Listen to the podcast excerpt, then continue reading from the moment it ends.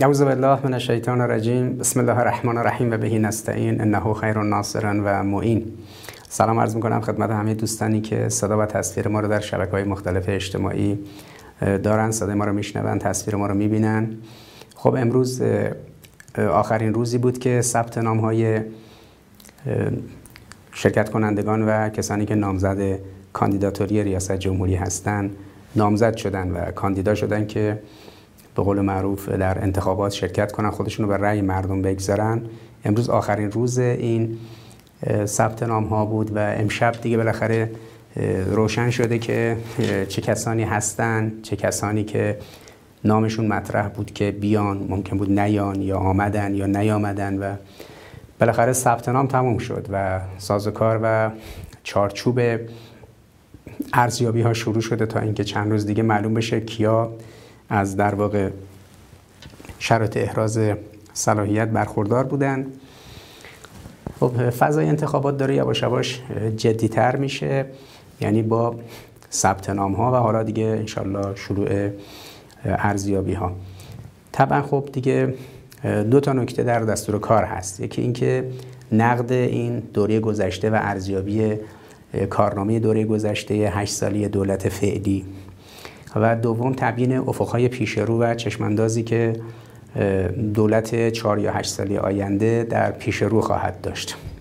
ما امروز که این ثبت نام دیگه تموم شد و تو این حس و حالی که در واقع همه کسانی که اسمشون مطرح بود شاید مثلا 120 نفر در طول سه چهار ماه گذشته اسمشون مطرح بود که خودشون یا اطرافیانشون گفته بودن که ممکنه بیان نیان میان نمیان.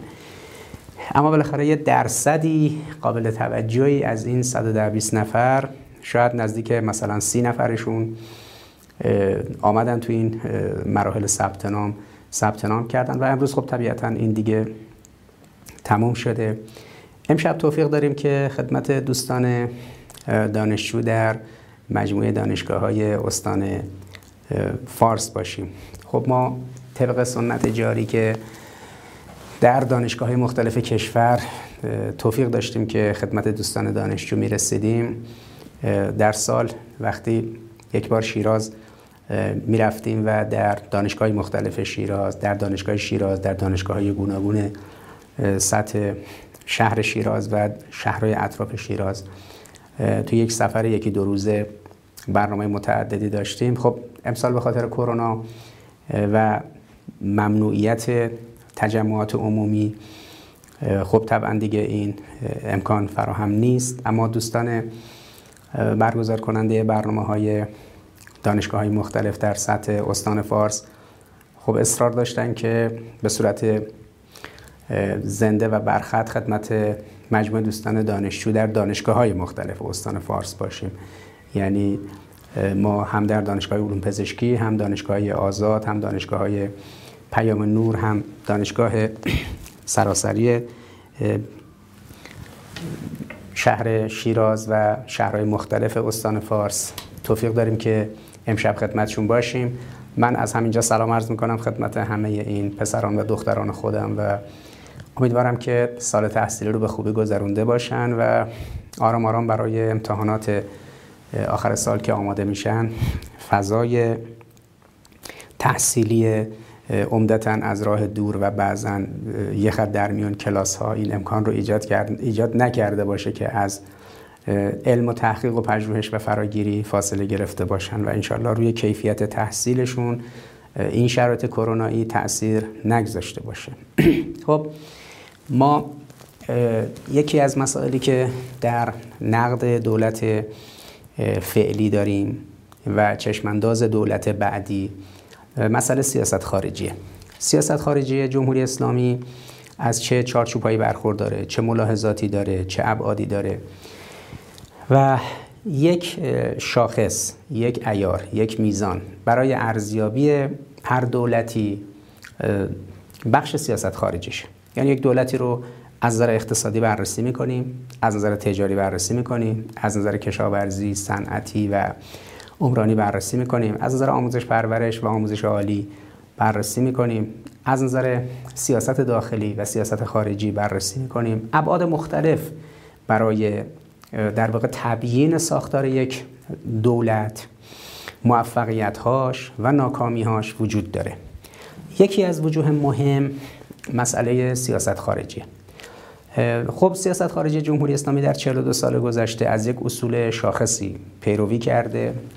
اصول عزت حکمت مسلحت سه اصل اساسی است که وزارت خارجه ایران و یک سطح بالاتر شورای عالی امنیت ملی جمهوری اسلامی این سه رو این سه اصل رو مبنا قرار داده عزت حکمت و مسلحت و همونطوری که مستحضرید مسئله ما اینه که بالاخره امپراتوری اصلی کره زمین امروز. امپراتوری که یعنی یک سلطگر هژمون هژمون یعنی به قول معروف یک استیلایی داره بر جهان.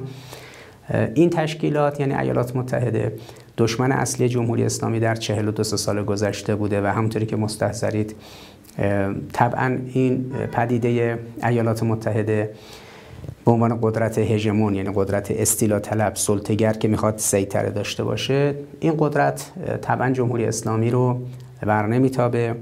و الان از 42 سال عمر جمهوری اسلامی تقریبا می‌تونیم بگیم که از 40 مثلا دو سال 41 سالش آمریکا در حال برنامه ریزی برای براندازی جمهوری اسلامیه. هزاران بار یعنی اگه شما در گوگل به انگلیسی و به فارسی search کنید که براندازی جمهوری اسلامی یا اصطلاحا به قول اونا regime change تغییر حکومت اگر اینو در مورد ایران جستجو کنید هزاران بار سران آمریکا رؤسای جمهوری آمریکا معاونین اول دولت آمریکا وزیر خارجه آمریکا رؤسای سازمان سیا فرماندهان نظامی عالی آمریکا کنگرسمن های آمریکا سناتورهای آمریکایی شاخص در افراد شاخصی در اندیشکده های آمریکایی. اصرار جدی دارن از این کلمه استفاده کنن که طبیعتا باید جمهوری اسلامی رژیم چنج بشه. همین دو روز قبل هم در اوج زد و خوردهای فلسطینی ها و رژیم صهیونیستی باز دوباره جان بولتون رسما اعلام کرد که این اتفاقاتی که داره در منطقه میافته یک راه بیشتر نداره برای حلشون هم اینه که رژیم جمهوری اسلامی براندازی بشه و تغییر کنه. خب در سیاست خارجی ما ما با یک مشکل مواجهیم. اونم اینه که آمریکا طرح براندازی داره و برای براندازی ایران اندیشکده هاشون اسناد گوناگونی رو تولید می‌کنن منتشر می‌کنن و در عمل هم آمریکایی انواع فعالیت ها رو برای براندازی جمهوری اسلامی انجام دادن و انجام میدن. اولیش محاصره نظامیه. در پیرامون ایران بیش از 120 پایگاه نظامی در کشورهای مختلف ما از جمهوری آذربایجان تا ترکیه از عراق تا کویت از بحرین تا عربستان از قطر تا امارات از عمان تا پاکستان افغانستان و کشورهای آسیایی میانه. پیرامون ما پایگاه های متعددی وجود داره. پس اولین کاری که آمریکایی‌ها کردن محاصره نظامی کشور ما بوده.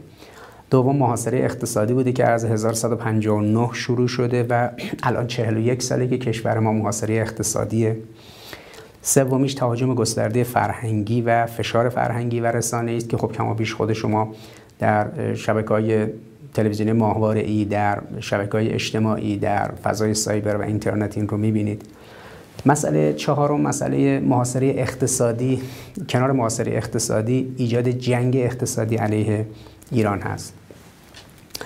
و مجموعا در واقع جنگ نظامی جنگ سیاسی جنگ فرهنگی جنگ حقوقی جنگ اطلاعاتی و همچنین جنگ اقتصادی گسترده رو علیه ایران ایجاد کرده در سه پوشش جنگ نرم جنگ سخت و جنگ نیمه سخت. و طبعا کشور ما در جنگه یعنی درسته حالا مثلا در فضای جامعه ما حس اینجوری وجود نداره مردم ما کاملا در یک محیط امن زندگی می‌کنن. اما ایالات متحده رسما اعلام کرده که با ما در حال جنگ. منتش جنگ تمام ایار. جنگ تمام ایار از همه شقوق. یعنی به یک جنگی که مثلا چهار تا توپ و تانک وارد صحنه بشن و چهار تا هواپیما و موشک نیست. جنگ اقتصادی جنگ سیاسی جنگ فرهنگی جنگ اجتماعی جنگ, جنگ های گوناگونی علیه ما در حال اجراست. و طبعا ایران هم مقاومت کرده و 42 ساله که اونا به خواستشون یعنی براندازی ایران نرسیدن. حالا یه بار صدام رو تحریک می‌کردن جنگ نظامی شروع می‌شد. یه بار خود آمریکا میومد مستقیما در صحنه سیاسی ایران صحنه به اصطلاح پیرامونی ایران به ویژه در مناطق دریایی در خلیج فارس و تنگه هرمز با ما درگیر می‌شد. بارها آمریکایی هواپیماشون اومدن بالا سر خاک ما و منهدم شدن. بارها کماندوهاشون اومدن توی آبهای ما دستگیر شدن از دو سه بار. بارها آمریکایی ها در واقع در مسائل اقتصادی همه ارتباط دنیا با ما رو سعی کردن قطع کنن. خب در مواقع گوناگون از کودتاهای گوناگونی که در ایران برنامه ریزی کردن از 1159 60 تا سالهای بعد از اون آمریکا از همین کودتاها حمایت کرد و پشت اینها بود. بارها پدیده انقلاب مخملی رو در ایران پیگیری کرد که انقلاب مخملی ایجاد کنه نتونست. آمریکا همه اپوزیسیون ایران رو پوشش میده. اپوزیسیون چپ کمونیستی و مارکسیستی در آمریکا حضور دارن. اپوزیسیون سازمان منافقین اپوزیسیونی به نام سلطنت طلب ها اپوزیسیونی به نام جمهوری خواه گروه های ضد جمهوری اسلامی هم از فمینیستا و غیره هر کسی رو که شما تصور کنید یه جوری می‌تونه به جمهوری اسلامی صدمه بزنه و جمهوری اسلامی رو نابود کنه آمریکایی ها از اینها استفاده می‌کنن به طور گسترده. خب طبعا در انگلیس در فرانسه در جای دیگه هم اینا هستن. و از جناهای داخلی ایران گروه های سیاسی بیش از 300 نفر 300 تقریبا 50 نفر. این 350 نفری که از ایران فرار کردن و از داخل حکومت و رفتن به آمریکا و انگلیس خب الان در آمریکا انگلیس و فرانسه صبح تا شب سرگرم توطئه علیه ایران هستن. آمریکا بودجه های براندازی گسترده ای که برای ایران در نظر گرفته رو خرج این افراد می‌کنه و این افراد صبح تا شب فقط حقوق می‌گیرن که علیه ایران سخن پراکنی کنن توطعه کنن شایعه درست کنن از داخل ایران گردآوری اطلاعات کنن یعنی با تماسایی که با گروه های داخل ایران دارن. و برای براندازی ایران اطلاعات و برآوردها رو دستبندی کنن در اختیار آمریکا قرار بدن. پشتیبانی امنیتی اطلاعاتی اینها خیلی هاشون به عهده سازمان سازمان تروریستی و گروه های جاسوسی رژیم صهیونیستی هست که از داخل رژیم صهیونیستی و داخل آمریکا اینا رو پشتیبانی می‌کنن. از نظر منابع مالی هم غیر از خود دولت آمریکا که گروه های برانداز رو حمایت می‌کنه همطوری که مستحضرید رژیم سعودی هم عربستان سعودی هم در این زمینه هزینه بر ایجاد تلویزیون ها هزینه انجام پروژه تحقیقاتی و حتی هزینه گروه های تروریستی که در داخل خاک ایران عملیات تروریستی می‌کنن رو عهدهدار هست. خب طبعا ما در یک چنین شرایطی نمی‌تونیم از یک سیاست خارجی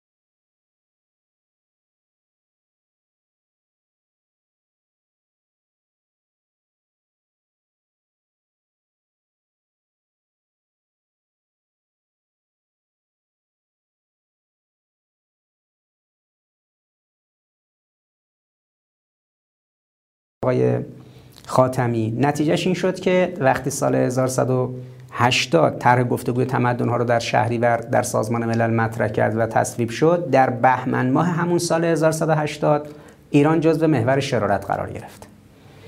یعنی همون آمریکا ایران گذاشت جزو محور شرارت. آقای روحانی هم شروع کرد امتیاز دادن و مصاحبه کردن و رفت اونجا خیلی با کامرون نخست وزیر وقت انگلیس در سازمان ملل نشست و برخواست کرد. با باراک اوباما تماس تلفنی گرفت گفت خیلی آدم معدبی بود پشت تلفن. و خب از این دست به اصطلاح شادی های زودگذر. اما خب بعد هشت سال نگاه می‌کنیم می‌بینیم شرایطمون از سال 92 بدتر شده. یعنی سیاست خارجی ما شکست خورده. حالا اینا سعی کردن دو تا دشمن پیدا کنن. ابتدا اینکه در دوره سال 96 تا 97 98 که انداختن گردن اینکه شما مانور موشکی کردید برجام شکست خورده. حسن روحانی رفت سال 96 گفتش که رو موشکا نوشتید مرگ بر اسرائیل برجام شکست خورده. علی مطهری تو مجلس بلند شد گفت موشک پرانی کردید برجام شکست خورده.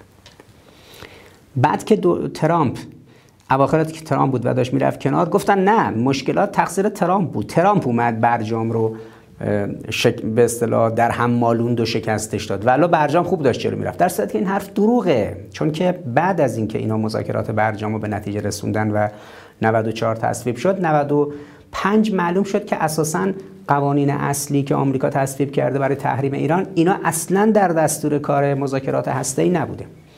خب ما می‌خوایم امروز قلب سیاست خارجی ایران رو مطالعه کنیم. یعنی هسته مرکزی سیاست خارجی ایران چیست؟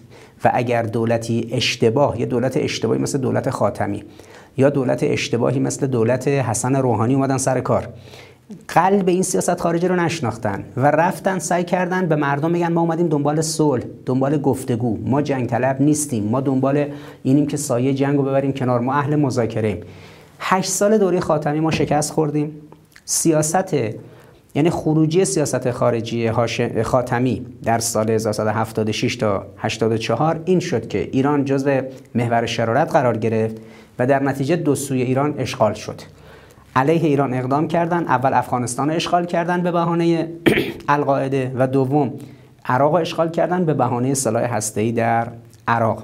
اینا رو انجام دادن که بعد بیان ایران رو بگیرن. یعنی دو سوی ایران رو از دو سو ایران رو محاصره کنن که مرحله سوم وارد بشن و ایران رو به قول خودشون بگیرن که در اون فیلم معروف دبلیو اونجا رسما نشون میده در اون فیلم سینمای دبلیو که دیکچینی میگه که ایران یه باطلاق باید خشکش کنیم. راه خوش کردن اینی که در دو سوی ایران عراق و افغانستان رو بگیریم و بعدش هم خود این ایران رو بهش حمله کنیم. سیاست خارجی زلیلانه دوره آقای خاتمی نتیجه طبیعیش این شد که افغانستان سقوط کرد عراق سقوط کرد و به طور طبیعی دیگه اینا آماده بودن که حمله کنن به ایران چون ایران محور شرارت نامیده شده بود. خب این اتفاقی بود که طبعا اگر درایت مقام معظم رهبری و توانایی مردم ایران و قدرت نیروهای مسلح ایران نبود همون اتفاقاتی که در افغانستان و عراق افتاده بود در ایران هم میافتاد. سیاست خارجی آقای کمال خرازی و آقای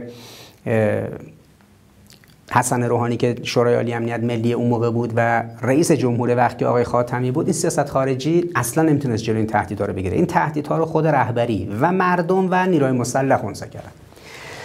در دوره آقای روحانی هم سیاست خارجی ما که رفت به سمت مذاکره با آمریکایی ها یعنی گفت اروپا هیچ کار است کت خدا خود آمریکاست. میریم با آمریکا میبندیم.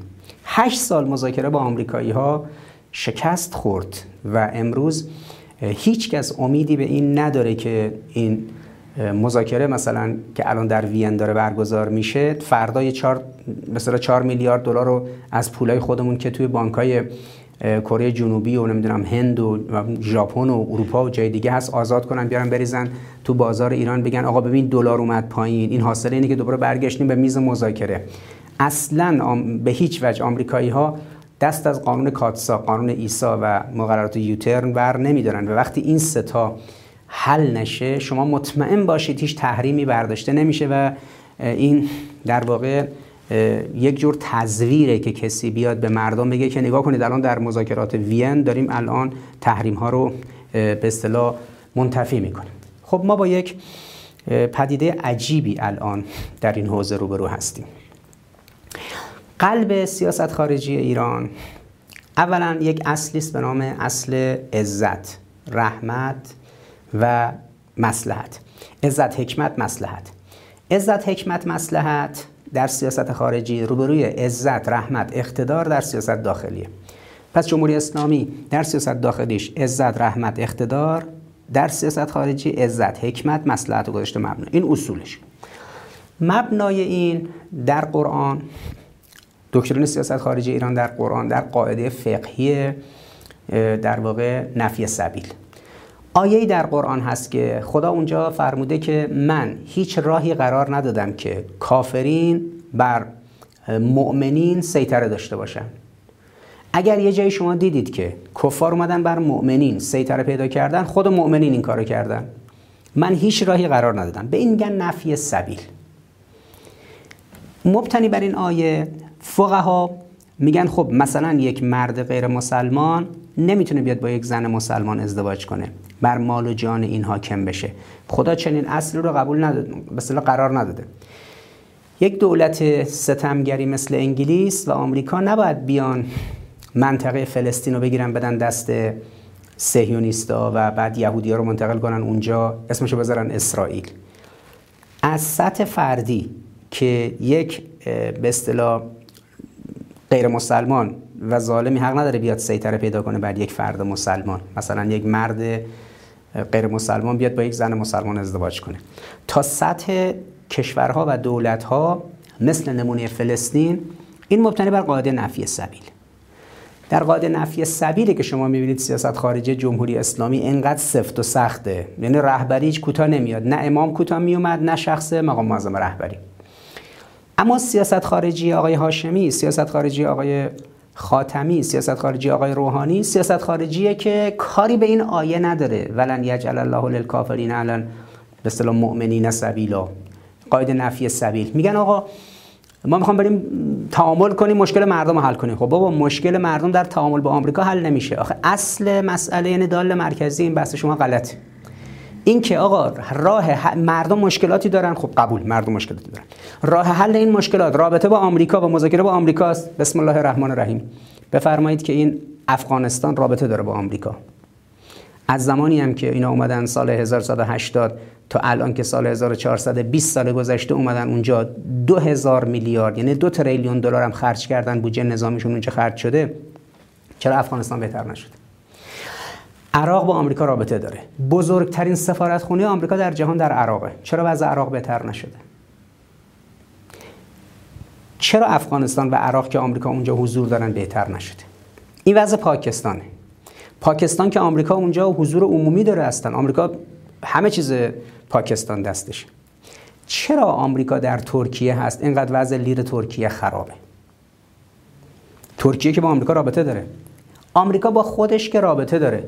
چرا کشور آمریکا الان وضع اقتصادی اجتماعیش اینجوری شده؟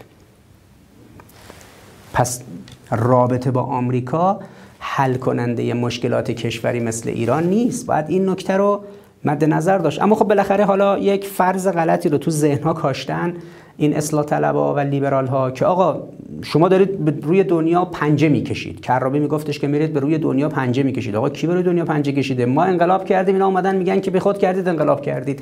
باید براندازی کنیم شما رو رژیم چنج کنیم. نمی‌دونم اصلاح طلبا میگن شما می‌خواد دور کشور دیوار بکشید. آقا کی می‌خواد دور, دور کشور دیوار بکشه؟ شما می‌خواد ایران رو از منزوی کنه اون آمریکاست که میگه باید ایران رو منزوی کرد. ما می‌خوام با آمریکا در بیافتیم. راهش اینه که اون می‌خواد ما رو منزوی کنه تا ما دست از اصولمون برداریم دست از شرف و غیرت و وطنمون برداریم بعد اون هر کاری دلش خواست بکنه. خب اینجوری که نمیشه. تبدیل ایران به افغانستان و عراق خواب.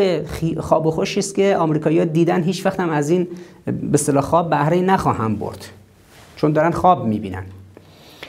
پس سیاست خارجی ایران مبتنی بر اصل عزت حکمت مسلحت مبتنی است بر آیه قرآنی ولن یجعل الله للکافرین علی مؤمنین سبیلا. من خدا هیچ راهی قرار ندادم که کفار بر مسلمین و بر مؤمنین و بر متقین غلبه پیدا کنند قاعده نفی سبیل. آیه آیه قرآن که مبناست در قاعده نفی سبیل ما یک سخنی از امام علی داریم که خسم ظالم باشید و یاور مظلوم. کسی که ظالمه دشمنش باشید. کسی که مظلومه ازش دفاع کنید. کون علی ظالمه خصما ولی المظلومه اونا خب وقتی این ستاره می‌ذاریم کنار هم عزت حکمت مسلحت و دوم قاعده نفی سبیل. و سوم دفاع از مظلوم و مقابله با ظالم همراهی نکردن با ظالم.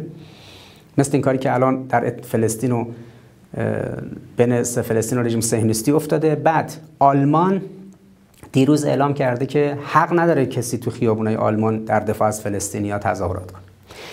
اتریش رئیس جمهورش ورداشته پرچم رژیم صهیونیستی رو زده بالای کاخ ریاست جمهوریشون بالای کنار پرچم خود اتریش. یعنی ما مدافع فلسطینیا نیستیم.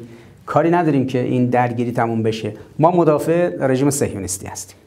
فرانسه هم دولت ماکرون اعلام کرده که کسی حق نداره تو خیابونای فرانسه در دفاع از فلسطین بیاد تو خیابون تظاهرات کنه. این دیروز جمعه اعلام شده. تا امشب که الان من اینجا خدمت شما هستم امروز شنبه که به اصطلاح بعد اینا می اومدن تو خیابونای آلمان یا اتریش یا فرانسه تظاهرات می‌کردن چون از چی ترسیدن؟ از اون ماجرای توی آمریکا دیگه. یه دفعه سه روز پیش توی خیابونای آمریکا به خصوص تو شهر شیکاگو و جای دیگه یه دفعه توده عظیمی از مردم ریختن تو خیابون در دفاع از فلسطین در شهرهای کانادا در بخشای در شهرهای انگلیس به خصوص توی لندن که به کشمکش با پلیس انجامید. فرانسویا، آلمانیا و اتریشیا و بقیه ناراحت شدن نگران شدن. نکنه مثل آمریکا توی این کشورها این خود اینها هم تو اروپا مردم بریزن تو خیابون دفاع کنن از فلسطینیا این بود که نتانیاهو تشکر کرد از آمریکا و فرانسه و انگلیس آلمان و انگلیس و نمی‌دونم اتریش و اینا که اینا از مثلا رژیم صهیونیستی دفاع کردن. این. یعنی یه همچین سازوکاری داره. وقتی میگیم دفاع از مظلوم و مقابله با ظالم می‌بینن که رژیم صهیونیستی داره از بمبای فسفوری استفاده می‌کنه علیه مردم بیگناه در غزه. حالا اینا بلند شدن دو تا موشک زدن جواب دادن. دو هزار تا موشک زدن جواب دادن. میگن نه شما داری کار تروریستی می‌کنین رئیس جمهور آمریکا اعلام کرده که اسرائیل حق دفاع مشروع از خودش داره. فلسطین حق دفاع مشروع از خودشون که سرزمینشون اشغال شده ندارن. خب پس قلب سیاست خارجی ایران با این سه تا نکته ای که اشاره کردم یک عزت حکمت مسلحت دو قاعده نفی سبیل در فقه. در آیه قرآنی مربوطه. و سه مقوله به نام کون للظالم خصما و للمظلوم اونا یعنی در این استراتژی که امام علی علیه السلام مشخص کرده برای ما که دفاع کنید از مظلوم و مقابله کنید با ظالم. در یک چنین فضای کلی آنچه که الان مطرحه اینه که قلب این سیاست خارجی میشه فلسطین. یعنی شما وقتی این ستا رو کنار هم می‌ذارید یه مفهومی شکل می‌گیره به نام سیاست خارجی قدس محور. سیاست خارجی قدسی و دیپلماسی قدسی که حالا این کلمه دیپلماسی قدسی و سیاست خارجی قدسی به دو تعبیر گرفته میشه. یا کلمه قدس اینجا منظور شهر بیت المقدس و اون قدس که این محور سیاست خارجی میشه. یا اینکه منظور واژه مقدسه یعنی دیپلماسی مقدس سیاست خارجی مقدس که قداست داره. شما به هر کدوم از این دو تا تعبیر که بگیرید بالاخره دکترین سیاست خارجی جمهوری اسلامی دکترین سیاست خارجی قدسیه. و دیپلم... دکترین دیپلماسی جمهوری اسلامی هم دکترین دیپلماسی قدسیه. یعنی دیپلماسی مقدس یا دیپلماسی که درباره محورش قدس.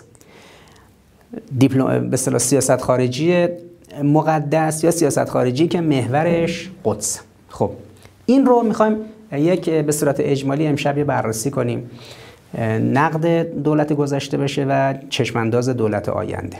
ببینید کسی که در سیاست خارجی جمهوری اسلامی این چارچوب نشناسه مثل آقای ظریف بیاد وزارت رو تحویل بگیره وزارت امور خارجه رو. آخرش بلند میشه یه فایل صوتی منتشر می‌کنه بعد 8 سال که میدان به نفع من در دیپلماسی کنار نرفت و بعد اشتباه بود و بالا میشه دوگانه میدان دیپلماسی و میدان مذاکره رو مطرح می‌کنه تقابل ظریف قاسم. یعنی از اول آقای دکتر ظریف اشتباهی بوده. چون اگه از اول این سه تا نکته که من خدمت شما عرض کردم آقای دکتر ظریف می‌دونست خب وقتی می‌دونست اینجوری نمیمد بشه وزیر. که رهبری بلند بیاد مثلا بگه که این حرفایی که در این حوزه زده شد انگار مثلا حرفایی بود که آمریکایی‌ها می‌زنن و دشمنان این ملت می‌زنن و وزارت خارجه محل تشخیص سیاست های کلان درباره سیاست خارجی نیست. سیاست خارجی تو هیچ کشوری در دستگاه وزارت خارجهش تعریف نمیشه. اینا در یه رده بالاتری در شورای عالی امنیت ملی تعریف میشه و خب تعجب کردم من. منم واقعا برام عجیب بود که آقای ظریف اومد این حرفا رو زد.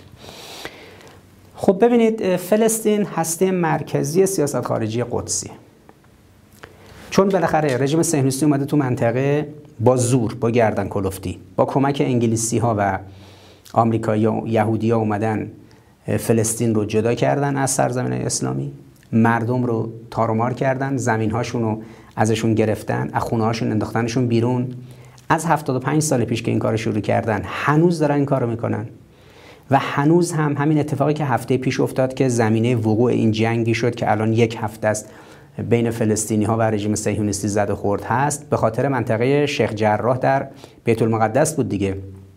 اسرائیلیا ریختن توی یهودی ریختن تو خونه های مردم در شیخ جراح. مردم از خونه هاشون بیرون کردن و شروع کردن اونجا رو خراب کردن که اونجا رو به اصطلاح یهودی سازی کنن. یواش یواش یواش یواش این کارو می‌کنن یعنی هی میان هی روستاها و شهرها رو می‌گیرن ذره ذره یواش یواش.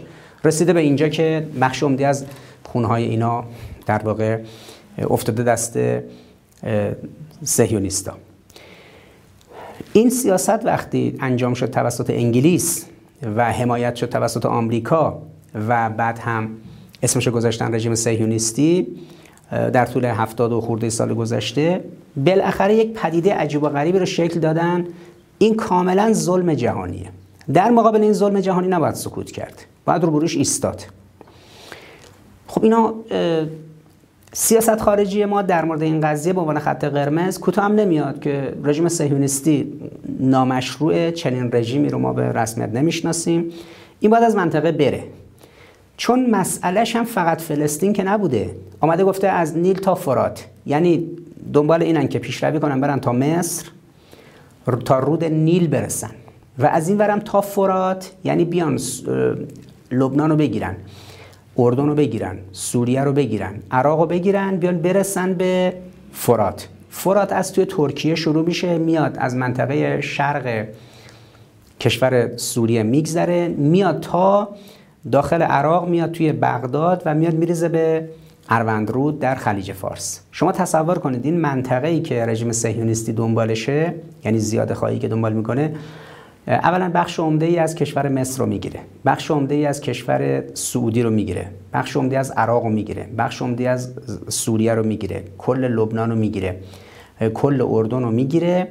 فلسطین هم که گرفته. میشه هفت کشور. هفت کشور رو می‌خواد در بر بگیره مقوله از نیل تا فرات. شوخی هم نیستا ببینید این پرچم رژیم صهیونیستی اگه دقت کرده باشه در پرچم رژیم صهیونیستی آرم رژیم صهیونیستی وسط دو تا باند آبی بالا پایینشه اون دو تا باند بالا و پایین که آبی رنگه یکیش رود نیل بالایی رود نیل پایین رود فرات. بالایی مصر پایینی سوریه و عراق به خصوص عراق. خب به نظر شما وقتی کسی پرچمش میگه که نیل تا فرات پرچمش میگه من باید 6 تا کشور رو بگیرم. فعلا یکیشو گرفتم. این بعدا کوتاه میاد. به قول یه کسی نوشته بود در یه روزنامه قبل از انقلاب که در ایران که تو این ایران یه جایی هست تخت سلیمان. میگو بعدا این یهودی ها میگن میگن که اینجا هم مال ماست می‌خوام بیام ایران هم بگیریم. میگن آقا از کجا میگید؟ خودتون گفته تخت سلیمان. سلیمان هم که پیامبر ماست. ما می‌خوام بیام این محل تخت سلیمان رو بگیریم. که شهید متحری اینو با فریاد بلند اون موقع داد می‌زد که فلان کس برداشته تو روزنامه نوشته که به قول اون کسی که تو اون روزنامه نوشته که نمی‌دونم این فردا مدعی ایران میشن میگن که تخت سلیمان خودتون گفتید. میان می‌گیرن میرن چون اساسا در تلمود کتاب شریعت یهود سراحتا گفته شده که غیر یهودی ها انسان نیستن حیوانند. اونا رو باید مثل حیوان به بردگی گرفت و مالشون رو باید گرفت و مصادره کرد. لذا اینه که به هیچ گذاری اخلاقی و قانونی پایبند نیستن. زمین ها رو می‌گیرن خونه های مردم رو می‌گیرن پیشروی می‌کنن سر ملت ها کلا می‌ذارن. خب این با اصول اسلام در تعارضه. این که ما اجازه بدیم یک کنارمون یه قدرتی به وجود بیاد که از نیل تا فرات رو بگیره خب طبیعتا باید رو بروش بیستیم دیگه. اینی که سیاست خارجی جمهوری اسلامی از همون ابتدای انقلاب سیاست خارجی قدس محور بود. مهمترین تهدیدی که ما در منطقه می‌شناسیم و در واقع اصلی ترین تهدید و بزرگترین تهدید در سیاست خارجی ایران رژیم صهیونیستی و این پدیده است که در این منطقه وجود داره و باید این مشکل حل بشه. نتیجهش این شد که سیاست خارجی ایران قدس محور شد. خب وقتی که فلسطین اشغال شد سه چهار تا در واقع اتفاق افتاد در یه دوره طولانی. اولا فلسطینی ها یه دفعه هاج و واج موندن چون ارتشی که نداشتن نیروی مسلحی که نداشتن دولتی که نداشتن امپراتوری عثمانی بود. اینا یه استان امپراتوری عثمانی بودن. امپراتوری عثمانی که متلاشی شد. دو نفر اومدن از انگلیس و فرانسه این منطقه رو تجزیه کردن برای خودشون برای انگلیس و فرانسه. اسم یکیشون سایکس بود اسم یکیشون پیکو. فرانسوی پیکو بود انگلیسی سایکس. شد معاهده سایکس پیکو. اینا خطکش گذاشتن رو نقشه کشورها رو تجزیه کردن. کشور لبنان و سوریه رو تفکیک کردن. دادن به فرانسه گفتن تحت قیمومیت فرانسه باشه.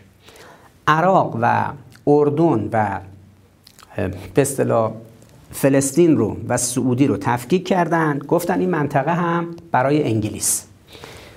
چرچیل اومد اسم این منطقه‌ای که الان بهش میگیم عراق رو. کلمه عراق رو به عنوان اسم این کشور یک کلمه قدیمی بود به نام کلمه عراق. اسم این کشور به نام عراق رو چرچیل گذاشت بعد از جنگ جهانی اول که اینجا کشور عراق. خب امپراتوری عثمانی هم که تجزیه شده بود یک کشور ترک نشین از توش در اومد به نام کشور ترکیه. حالا این مناطق تجزیه شد افتاد دست انگلیس و فرانسه.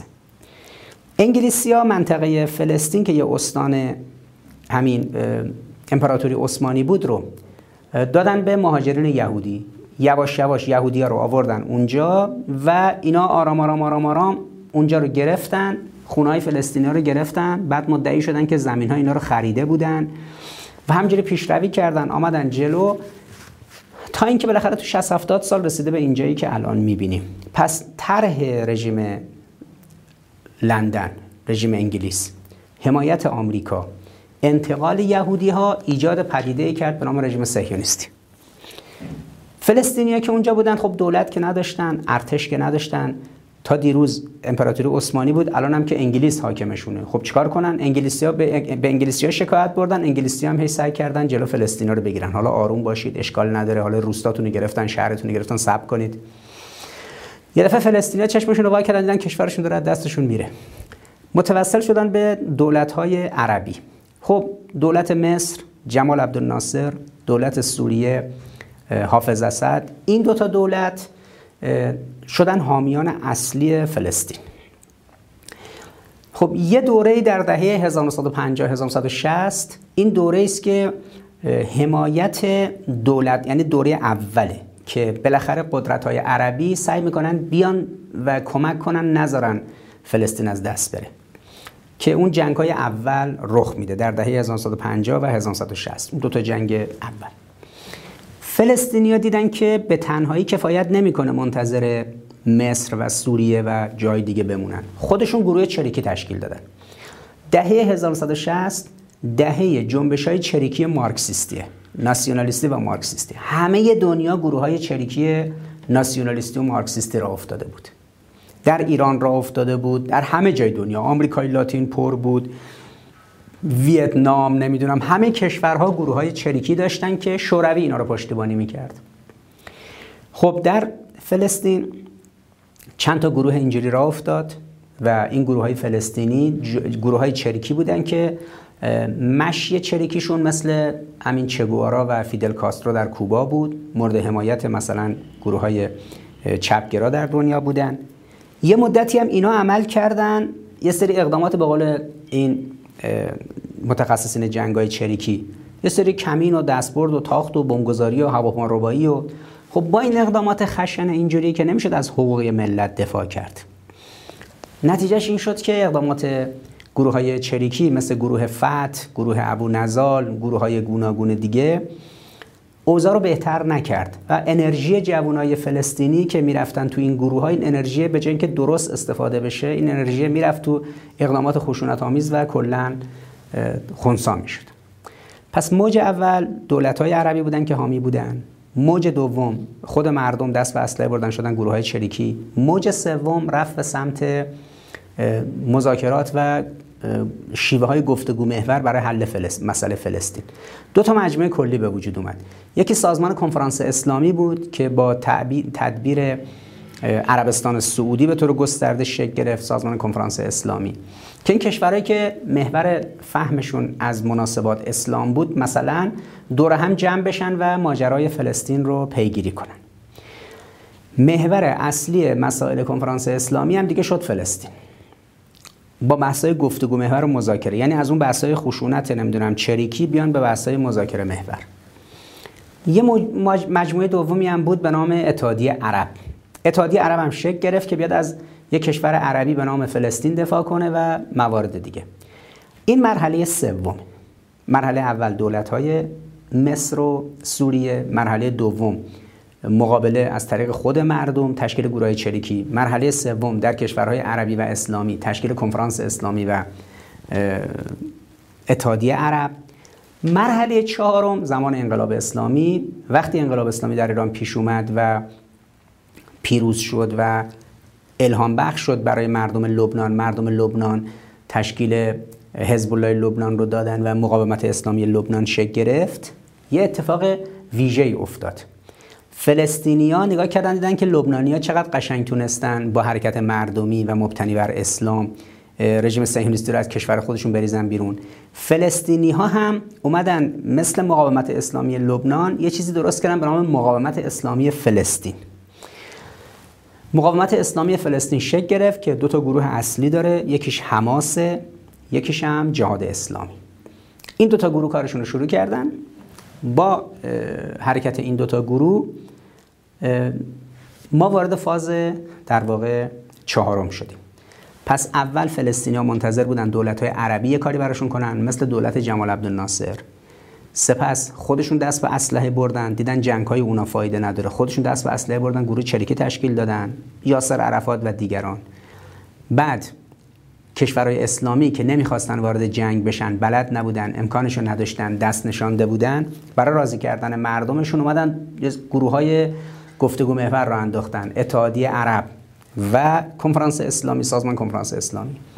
و در مرحله چهارم خود فلسطینیا دیدن نه عنصر اصلی اسلامه. اگر با تکیه بر اسلام حرکت مقاومت رو انجام بدن سراغ حرکت های گروه های مدرن مثل گروه های مارکسیستی و ناسیونالیستی نرن ایدولوژی اسلام به جای ایدولوژی مارکسیسم و ناسیونالیسم موفقه. نتیجهش میشه این که بتونن کشور به اصطلاح کشورشون رو از چنگ اشغالگرا در بیارن. خب این شد که گروه حماس و جهاد اسلامی شکل گرفت. این لایه چهارم. بود این لایه چهارم تا الان در 25 سال گذشته چهار مرحله انتفاضه داشته. انتفاضه تعبیرهای مختلف در زبان عربی داره کلمه انتفاضه. یکی از تعبیراش رهایی بخشی از این حیثه که اگر شما یک گنجشک رو دیده باشید که مثلا جایی باشه که بارون روش بریزه یا یه شلنگ آبی کسی داره یه جایی رو درختها و باغچه و پارک رو آب پاشی می‌کنه یه دفعه آب میپاشه روی این گنجشک اون گنجشک به بدنش پف می‌کنه یعنی پرها و بالهاشو پف می‌کنه. یه تکون شدیدی به بدنش میده تا این قطرات آب از بدنش کنار بریزه. یکی از مفاهیمی که از کلمه انتفاضه برمیاد همین حالت. یعنی چطور گنجشک به عنوان یه پرنده که اگه بالهاش خیس بشه نمی‌تونه پرواز کنه. برای اینکه بتونه بپره و جهش کنه و خیزش داشته باشه یه تکون شدید میده. این قطرات بارون و قطرات آب از روی بدنش و پرهاش کنار میره تا بتونه حالا پرواز کنه. خودشو از این خیس بودن بالهاش آزاد می‌کنه که بتونه بپره. یکی از معانی واژه انتفاضه این حالت. یعنی یه ملتی انگار یه چیزایی دست و بالش رو گرفته. نمی‌ذاره این ملت خیزش داشته باشه به پا خیزه و حرکت کنه و بپره و پرواز کنه و بالنده بشه. یه تکون شدیدی باید به خودش بده. خودش از این چیزا آزاد کنه. انتفاضه شروع شد. یعنی ملت فلسطین مبتنی بر اسلام این بار. دیگه تکیه به بیرونیا نداشتن مبتنی بر اسلام. یه حرکتی رو شروع کردن انتفاضه اول. انتفاضه اول در دوره ریاست جمهوری بیل کلینتون بود. بیل کلینتون در آمریکا خیلی مخالف این قضیه بود. اینا سنگ پرت می‌کردن. در انتفاضه اول معروف بود انقلاب سنگ. انقلاب سنگ خیلی برای یهودی ها نگران کننده است. سهیونیستان ناراحت بودن چون که سنگ نماد حضرت داووده. حضرت داوود با یک فلاخونی که دستش بود یک تناب بلندی بود یک کفی داشت سنگی رو گذاشت داخل اون حضرت داوود حدود سه هزار سال پیش. این فلاخون رو پیچون پرتاب کرد خورد تو پیشونی جالوت.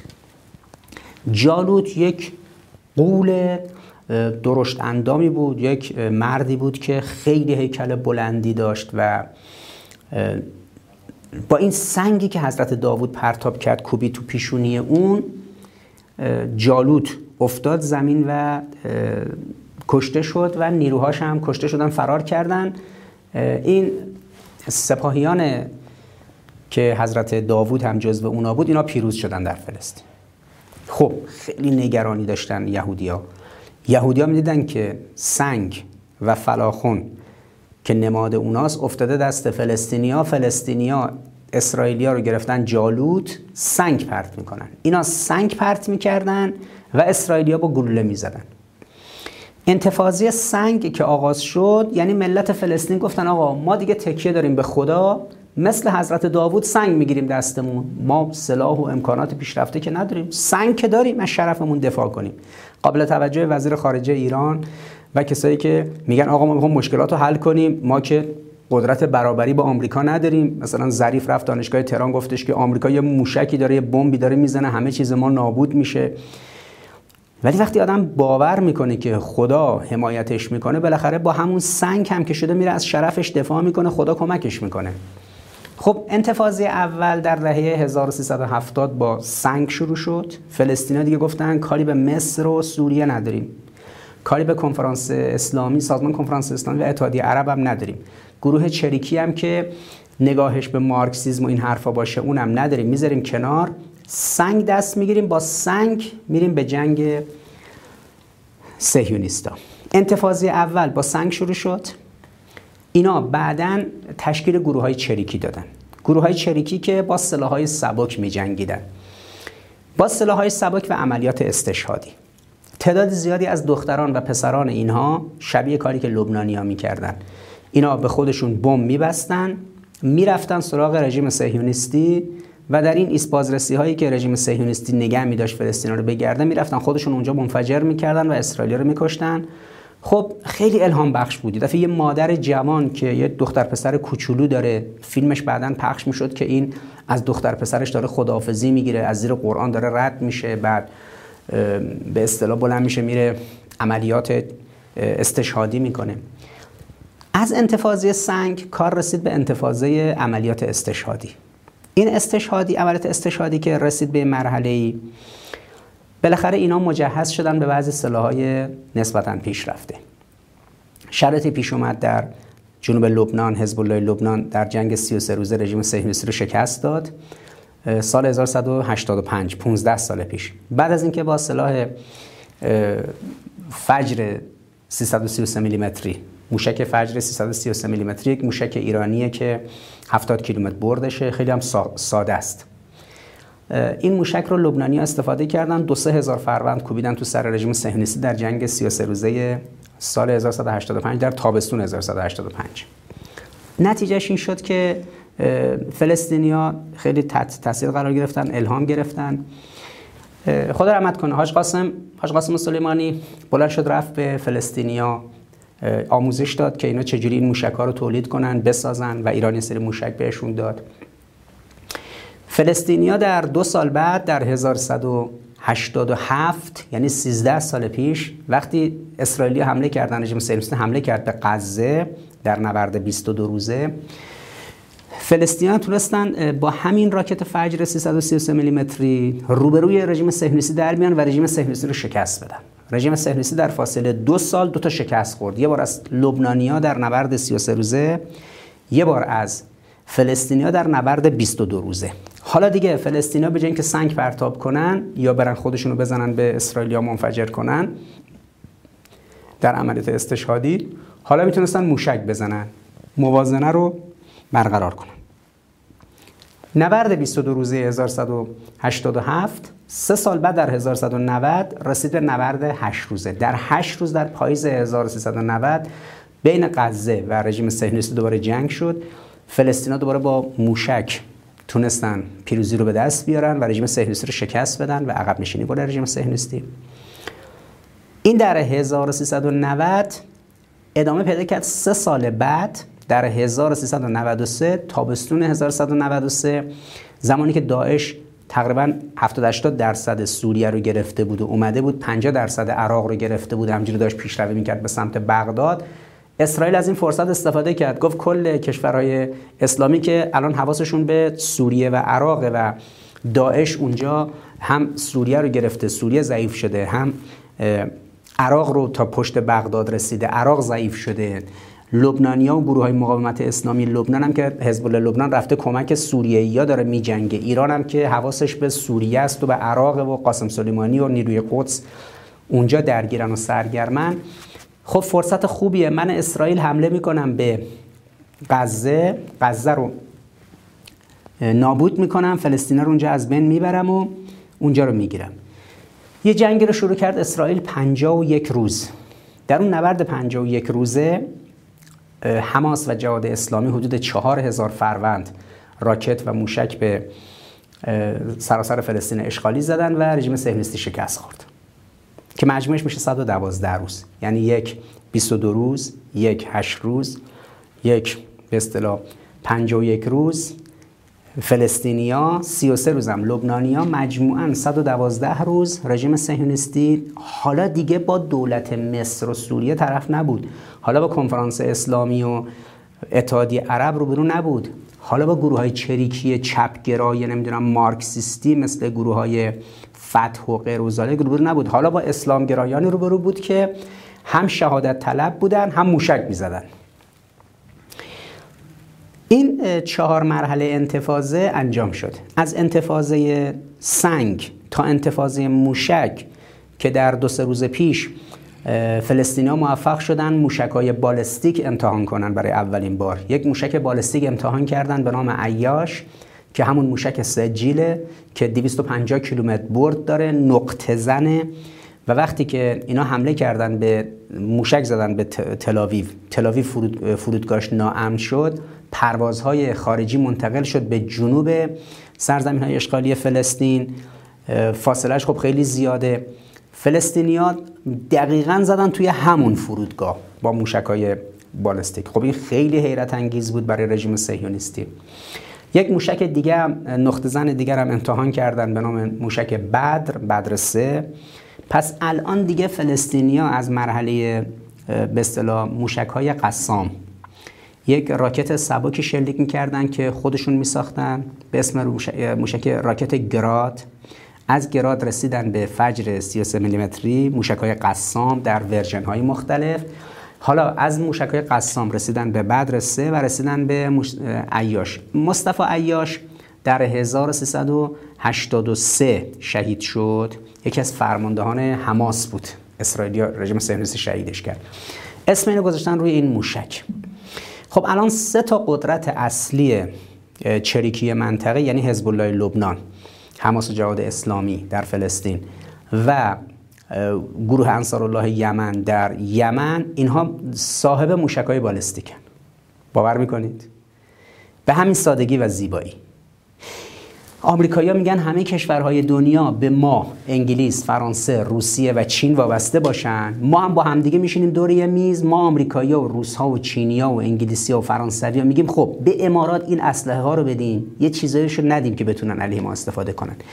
به پاکستان اینو بدیم به ترکیه اینو بدیم به ژاپن اونو بدیم به کره جنوبی اینو بدیم به این اونو.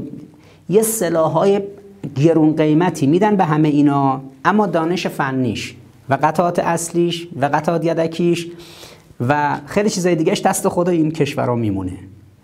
این کشورها هیچ وقت نمی‌تونن از این سلاح استفاده درست کنن مثل ارتش ایران قبل از انقلاب که همه چیزاش آمریکایی بود و آمریکایی‌ها به عنوان مستشار. اگه نبودن ارتش ایران نمی‌تونست کار کنه. ولی امروز یمنی ها می‌تونن از پس همه این ارتش مجهز با بودجه بسیار وحشتناک 60 میلیارد دلاری بودجه عربستان سعودی بودجه نظامی 60 میلیارد دلار 6 برابر بودجه ایران. همه جور سلاحی هم آمریکا، انگلیس، فرانسه و همه کشورها بهش میدن. شما باور می‌کنید که کشور به عربستان موشک بالستیکش چینیه. یه موشک بالستیک چینی داره 1500 کیلومتر برد داره. یعنی از چین اسلحه می‌خره از روسیه اسلحه می‌خره از آمریکا اسلحه می‌خره از فرانسه اسلحه می‌خره. اما یمنی ها با دو تا سلاح شکستش دادن تا حالا. یکی با یه پهپاد هایی که می‌سازن خودشون که از ایران یاد گرفتن. ایران نمونه پهپاد داد بهشون هواپیمای بدون سرنشین میفرستن تا عمق خاک عربستان. یه سلاحایی هم داد بهشون. همین انواع موشکار ایران داد بهشون. اینا شروع کردن ساختن. تو فاصله سه سال یمنی ها تونستن این موشکار خودشون از صفر بسازند. خیلی همت یمنی ها بالا بود در یمنی ها چند تایپ موشک بالستیک می‌سازن. لبنانی هم رسیدن به مرحله خودکفایی. الان انواع موشک های به اصطلاح برد کوتاه و میان برد بالستیک رو می‌سازن. فلسطینیا امسال رو نمایی کردن. یعنی همین درگیری که در طول یک هفته گذشته شروع شده الان رسیدیم به حدود یک هفته انتهای یک هفتهش امشب شما وقتی برید خبرها رو یه رصد کنید می‌بینید که رژیم سهیونیستی یه روزی نگران نبود دیگه. میگفتش جوونه سنگ پرت می‌کنه اینم نهایتا 100 متر. یه کسی با تفنگ رو برش وای میستاد میزدش. اما سرزمین فلسطین اشغال شده همه جایی که رژیم صهیونیستی هستن دیگه جایی نیست که در تیررس موشکای حزب الله لبنان نباشه. جایی نیست که در تیررس موشکای بالستیک حماس و جهاد اسلامی نباشه. امروز موشک عیاش و موشک بدر سه خب وقتی 250 کیلومتر رو زده از محور غزه 250 کیلومتر یعنی پایین و بالای رژیم صهیونیستی. تموم شد. رژیم صهیونیستی کلا زیر برن این موشک هست جایی که آمریکایی‌ها وقتی اول هر کجا وارد میشن اول میگن حق نداره موشک داشته باشه. آلمان وقتی گرفتن آمریکایی‌ها بعد از هیتلر اجازه ندادن آلمان موشک الان آلمان اجازه نداره موشک بالستیک داشته باشه. نه بسازه نه از کشور دیگه ای وارد کنه. کره جنوبی حق نداره موشک بالستیک داشته باشه. ژاپن حق نداره موشک بالستیک داشته باشه. کشورهایی که تحت اشغال آمریکا هستن. عراق که خودش موشک بالستیک داشت زمان صدام حق نداره موشک بالستیک داشته باشه. افغانستان حق نداره موشک بالستیک داشته باشه. اما ببینید حزب الله لبنان، حماس، جهاد اسلامی و انصار الله یمن این چهار تا گروه امروز موشک های بالستیک دارن و قدرت های اصلی کشورشون محسوب میشن. حالا متوجه میشه چرا آمریکا اینقدر رو موشک های ایران حساسیت داره. که چرا ایران موشک داره؟ موشکاتو باید بدی. خب نمی‌دونه که گروه های طرفدار ایران اونا خودشون موشک بومی دارن. اونا اونجوری دارن امنیتشون رو برقرار می‌کنن. ایران که یک کشور عظیمه که بعد به نحو اولا نیاز به موشک های بالستیک داره. پس انتفاضه چهارمین مر... به اصطلاح گروه های اسلامی چهارمین مرحله از مقاومت در فلسطین بودن. اول دولت های عربی اومدن از فلسطین دفاع کنن. دوم خود فلسطینا گروه های چریکی چپگرا رو انداختن. نشد. سوم اتحادیه عرب و سازمان کنفرانس اسلامی به وجود اومد. با گفتگو و مذاکره و دیپلماسی هیچ کاری حل نشد. مردم لبنان رفتن سراغ مردم فلسطین رفتن سراغ اسلام و مقاومت اسلامی رو رو انداختن. چهارمین حالت. مقاومت اسلامی فلسطین چهار تا دوره انتفاضه داشته که الان در انتفاضه چهارمیم. انتفاضه چهارم انتفاضه بود که دیگه هیچ جای رژیم صهیونیستی امنیت نداره. بسیاری از صهیونیستا سوار هاپما شدن سعی کردن فرار کنن که تصاویرش منتشر شد تو فرودگاهشون. و اتفاق خیلی مهمی افتاد اونجا. اون اتفاق مهم هم این بود که به اصطلاح 4 میلیون نفر از این جمعیت 8 9 میلیون نفری مناطق رژیم صهیونیستی رفتن توی پناهگاه ها یعنی برای اولین بار یک درگیری به وجود اومد بین فلسطینی ها و رژیم صهیونیستی که رژیم صهیونیستی عمده شهرونداش نصف جمعیتش رو مجبور شد بفرسته تو پناهگاه ها چون دیگه هیچ جای فلسطین امن نبود.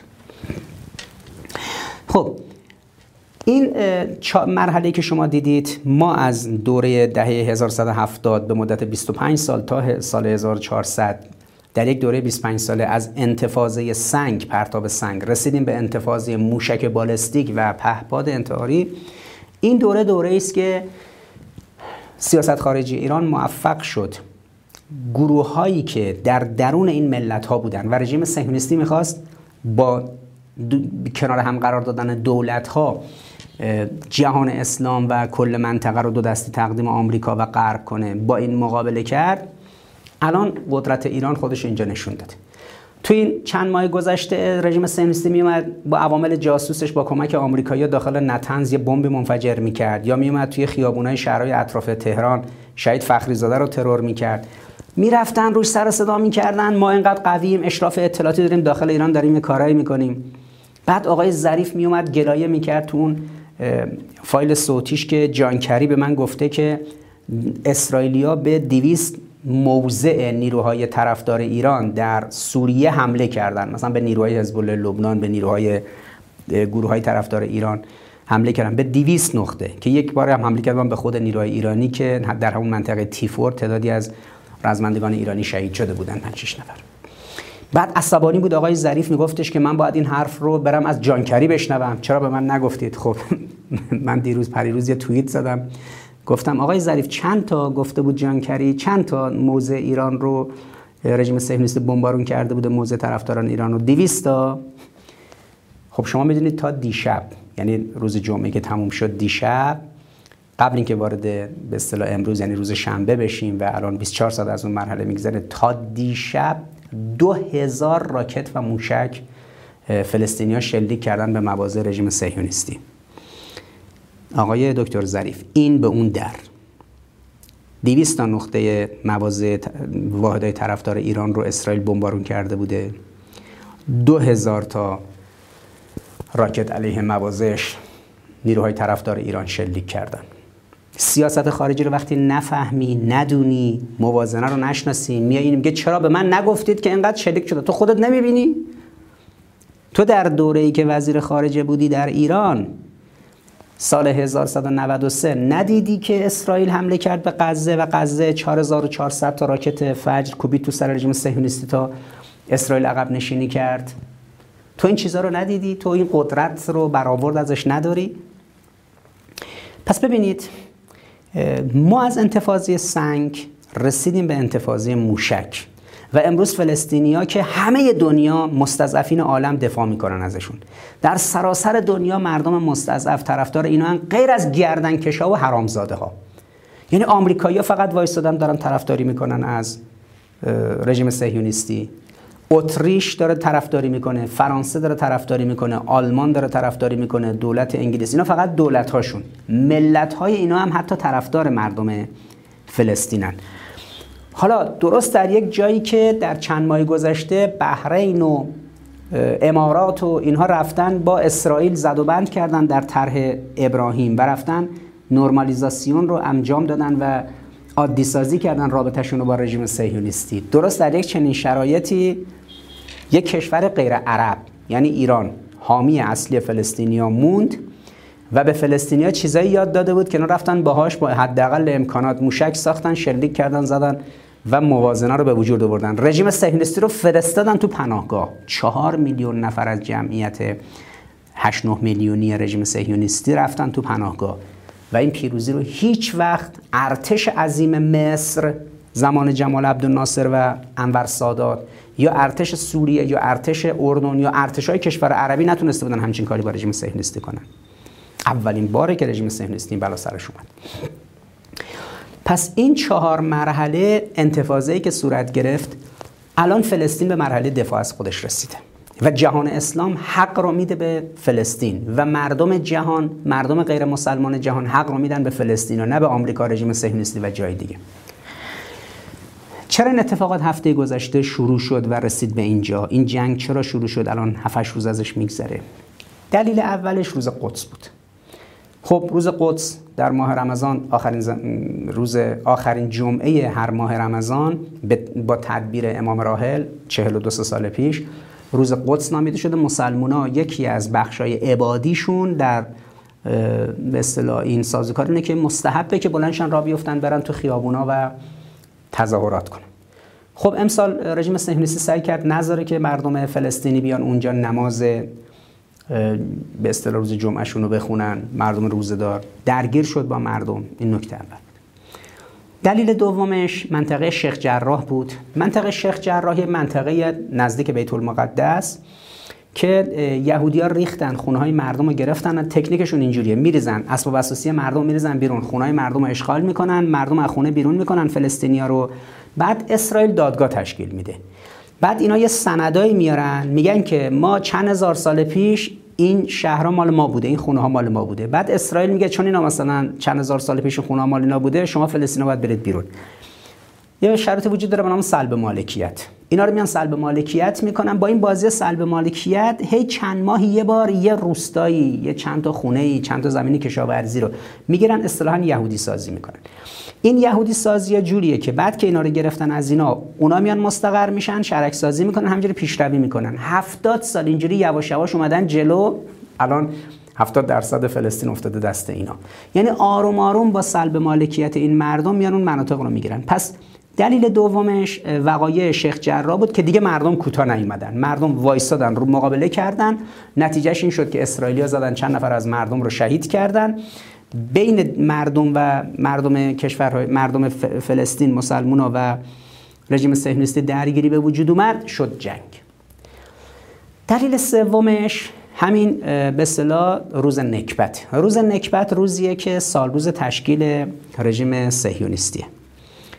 الان یک ترندی در جهان اسلام بعد در روسیه و بعدم در آمریکای لاتین و جای دیگه. در توییتر یک کلمه ترند شد. به نام کووید 1948 این کلمه کووید 1948 که حتی در جوامع غیر اسلامی مثل روسیه و اروپا هم این جایگاه ویژه خودش رو پیدا کرد این کلمه. کووید 1948 1948 همون زمانی بوده که رژیم صهیونیستی رو موجودیتش رو اعلام کردن. این کووید 1948 در واقع عملا استعاره از اینه که مثل کووید مثل همین ویروس کرونا که میاد همجوری شیوع پیدا می‌کنه فراگیره میاد ریه ها رو می‌گیره و بدن رو نابود می‌کنه رژیم صهیونیستی هم اومده فلسطین رو گرفته و این بلا رو به وجود آورده. سر اینا کووید 1948 خیلی ترند عجیبی شد. یعنی عجیب ترند شد و عجیب تاثیر خودش رو در طول 4 5 روز گذشته گذاشت. روز نکبت همین ایام که در ماه می هر سال فلسطینی اسرائیلیات جشن می‌گیرن و فلسطینیا ناراحت میشن و اسمش گذاشتن یوم نکبت روز نکبت. یه عاملش هم این بود. پس سه تا عامل موجب شد هفته گذشته این جنگ شروع شد. عامل اول ماجرای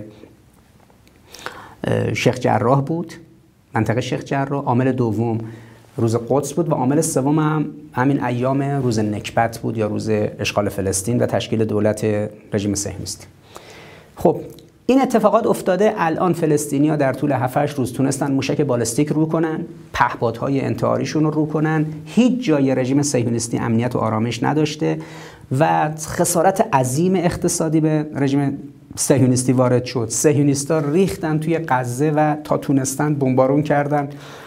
تعداد زیادی از مردم بیگناه اونجا کشته شدن با بمبای فسفوری.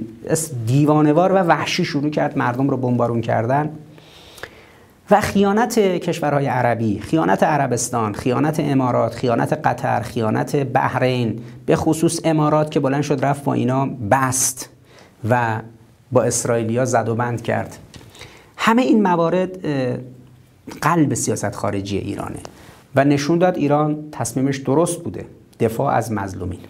خب در دکترین سیاست خارجی ایران فلسطین جایگاه مرکزی داره. فلسطینی که یه روزی به اصطلاح با کنفرانس اسلامی می‌خواستن مشکلش رو حل کنن با مذاکره. یه روزی با گروه های چریکی چپگرایی که برن هواپیما رو بایی کنن و کارهای تروریستی کنن می‌خواستن فلسطین رو نجات بدن رسیده به جایی که مثل یک ارتش میجنگن. انگار دو تا کشور دو تا ارتش دارن کاملا با هم میجنگن. موشک شلیک می‌کنن اون بمبارون می‌کنه. خیلی قشنگ خیلی منطقی. مثل نیروهای انصارالله یمن. یه گروهی که الان کاملا مثل یک ارتش داره عمل می‌کنه. مثل حزب الله لبنان که کاملا مثل یک ارتش از کشور خودش دفاع می‌کنه از لبنان.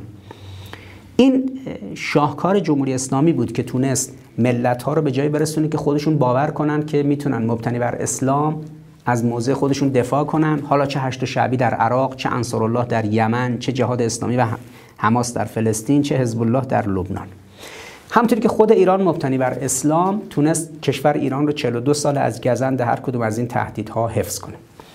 در دکترین سیاست خارجی جمهوری اسلامی پس مسئله فلسطین یک اصل اساسیه. ما فلسطین رو وقتی در سیاست خارجی ایران به عنوان هسته مرکزی و محوری قرار میدیم چه دلیلی داره؟ دلیل اولمون همونه که ما طرفدار مظلومیم و دشمن ظالم ظالم میشه اسرائیل و آمریکا مظلوم میشه فلسطینیا. حالا همین وضعیت در جاهای دیگه هم که باشه مثل کشمیر باز همین وضعیت رو داریم. مثل مردم در آمریکای لاتین مردم در آفریقا مردم در افغانستان مردم در چین ایغورها و جای دیگه. ایران همین وضعیت رو همه جا داره. حالا نکته. نکته اینه که فلسطین وقتی محور چند تا نکته چند تا گزاره کلیدی داره. گزاره کلیدیش اینه که وقتی سیاست خارجی ما به اصطلاح سیاست خارجی قدس محوره فلسطین محوره. اولا نگاه ما به دفاع از مظلوم و مقابله با ظالم. خب این که نگاه اعتقادی. در منافع ملی در منافع ملی سیاست خارجی منافع ملی محور چی؟ سیاست خارجی سعی می‌کنه بره رو مشترکات کار کنه. یعنی یه دیپلمات سعی می‌کنه بره رو مشترکات کار کنه نه رو تقابل ها خیلی خوب. اگر مشترکات مطرحه چه چیزی در همه جهان اسلام مشترکه؟ الان یک میلیارد و 800 میلیون نفر مسلمان نزدیک دو میلیارد نفر. یک میلیارد و 800 میلیون نفر مسلمان در روی کره زمین وجود داره در 100 تا کشور 104 تا کشور 103 تا کشور. که از این 103 تا کشور 52 تاش کلا کشورهای اسلامی نامیده میشن. حالا در یک کشورهایی که کشورهای اسلامی نیستن جمعیت مسلمان ها زیاده. مثلا در آلمان 6 میلیون مسلمان وجود داره. خب 6 میلیون مسلمان آلمان چند برابر جمعیت بحرین و امارات و کویت؟ یک کشور اسلامی داریم به نام کویت داریم به نام امارات یا قطر یا بحرین. اینا جمعیت همشون با هم اندازه جمعیت مسلمان در فرانسه نیست در آلمان نیست. ولی اونا کشور اسلامی نیستن. مجموعا ما در 103 تا کشور حدود یک میلیارد و 800 میلیون مسلمان داریم.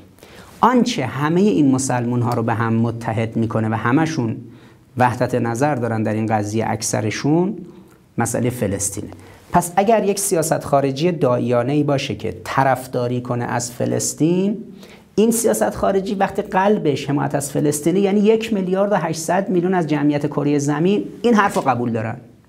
حالا بگیریم از این یک میلیارد و 800 میلیون 300 میلیون نفرش هم خائنان در اون تمدنی باشن مثل این اصلاح طلبا داخل ایران که اعتقادی ندارن میگن باید فلسطین رو داد رفت. مثل همین صادق زیبا کلام که میگه ما باید اسرائیل به رسمیت بشناسیم. یا مثل دولت امارات. این 300, 300 میلیون نفر هم بذارید کنار یک میلیارد و 500 میلیون نفر از جمعیت 7 میلیارد نفری کره زمین. این از بیش از یک پنجم کره زمین. شما یه سیاست خارجی رو مبنا قرار دادید که یک پنجم جمعیت کره زمین طرفدار کار شماست. پس عامل وحدت آفرینه.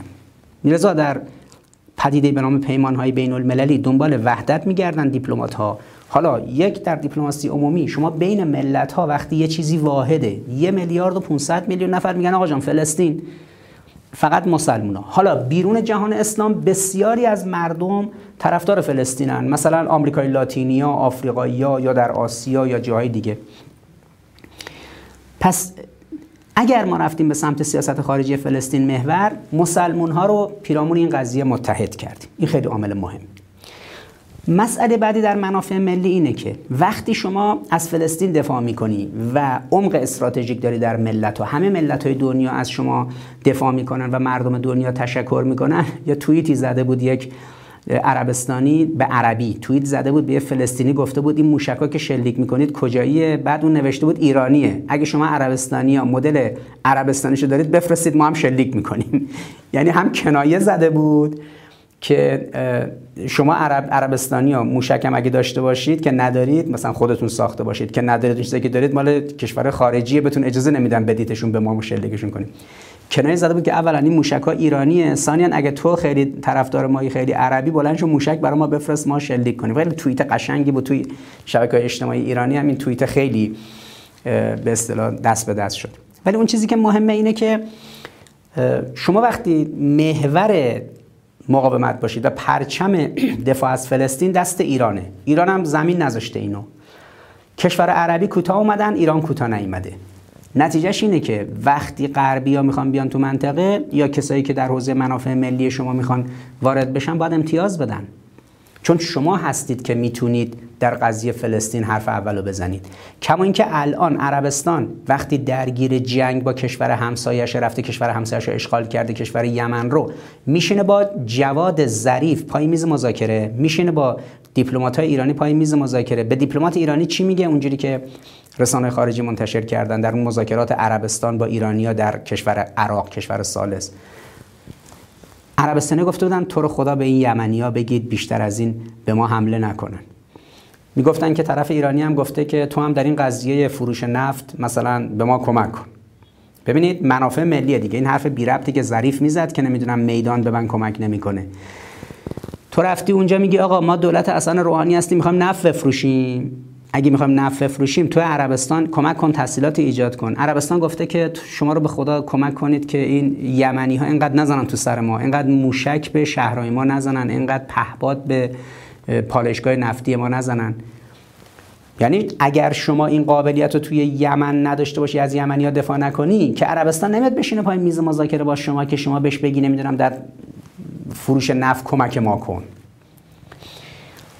وقتی شما در لبنان قدرت داری در سوریه قدرت داری در عراق قدرت داری در فلسطین قدرت داری داری کمک می‌کنی اون ملت ها از چنگ ظالمان و مستکبران نجات پیدا کنن. حالا کشورهای دیگه وقتی می‌خوان بیان با شما سر منافع ملی شما مباحثه کنن شما یه اهرام فشار تو آستین داری. اونا از این قضیه طبیعتا نگرانن. این میشه یک سیاست خارجی کاملا کارآمد. پس فلسطین عمق استراتژیکه. همه مسلمان ها روش وحدت دارن و نکته مهمترش اینه که شما با فلسطین وقتی کار می‌کنی تو سیاست خارجی می‌تونی به قول معروف قدرت چانه زنیت رو ببری بالا. آمریکایی‌ها برای اینکه اینو خونسا کنن چه کار کردن؟ آمریکایی‌ها اومدن گفتن که خب ما در کشورهای منطقه فشار میاریم که ایران از منطقه بره بیرون. این برجام سه که می‌گفتن برجام یک هسته‌ای بود برجام دو موشکی بود برجام سه منطقه‌ای بود. قاسم سلیمانی و نیرو قدس بره بیرون از منطقه. کاری به سوریه نداشته باشید تا ما بتونیم سوریه رو نابود کنیم. ما آمریکایی‌ها و اروپایی‌ها.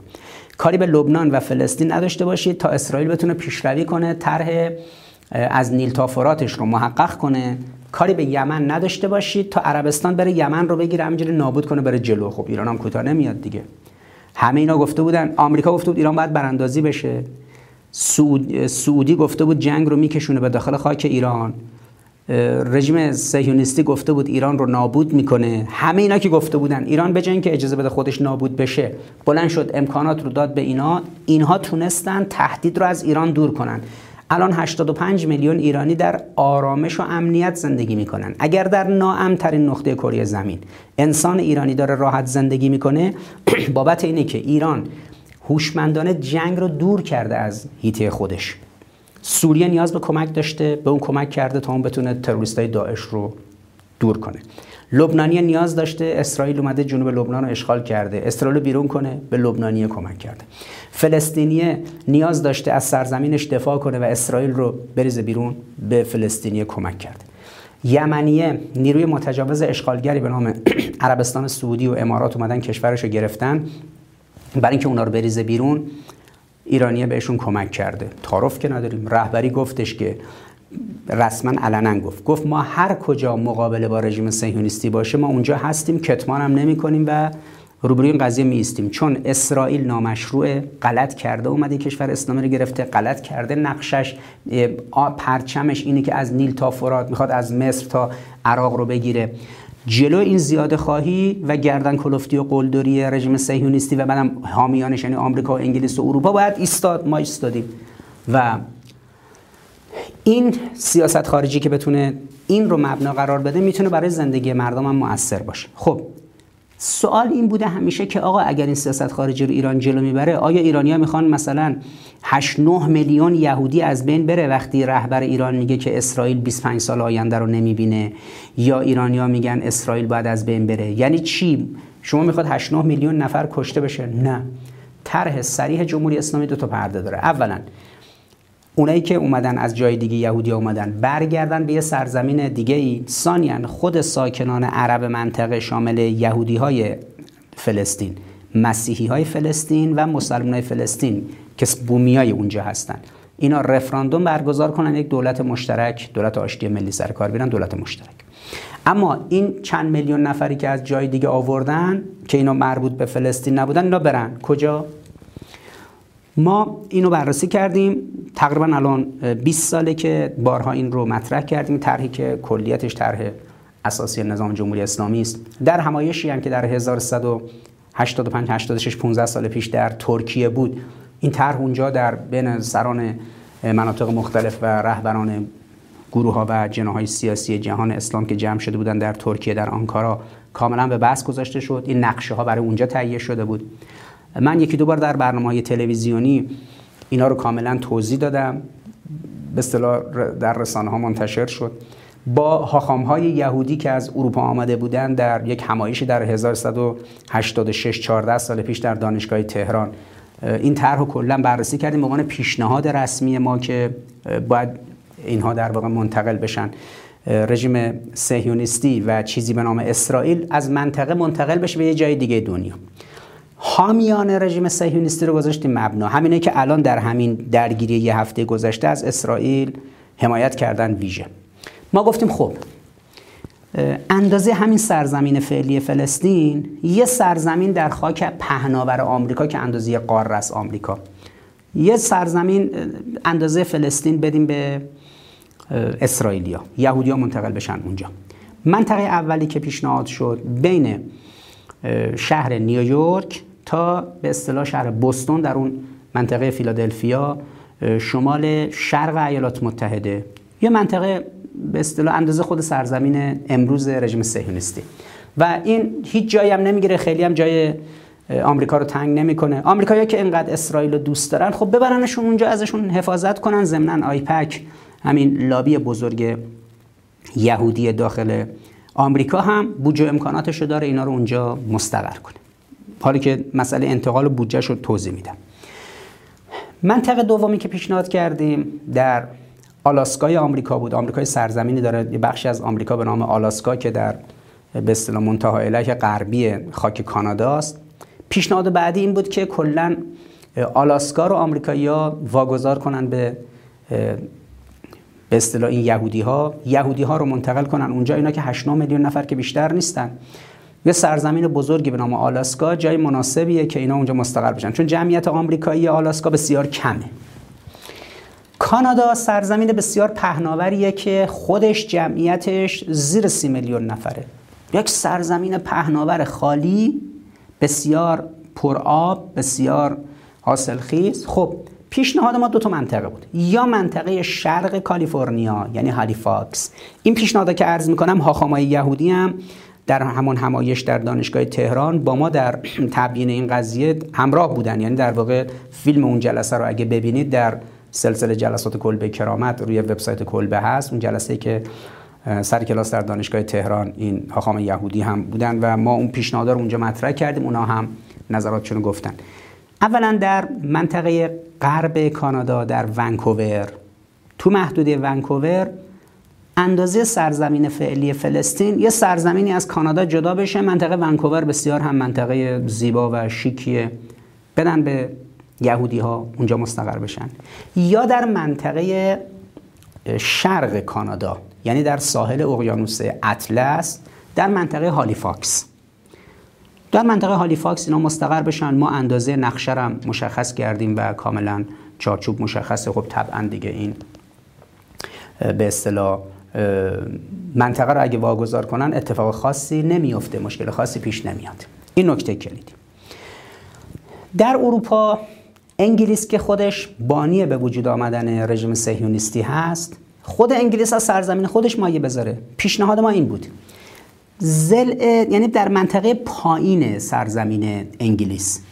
یعنی حد فاصله لندن تا ساوت همپتون اون ساوت همپتون اون منطقه پایین اون کاملا fit یعنی اصلا اسرائیل و سرزمین سرزمین فلسطین رو بذارید اون قسمت کاملا fit اون قسمت پایین انگلیس.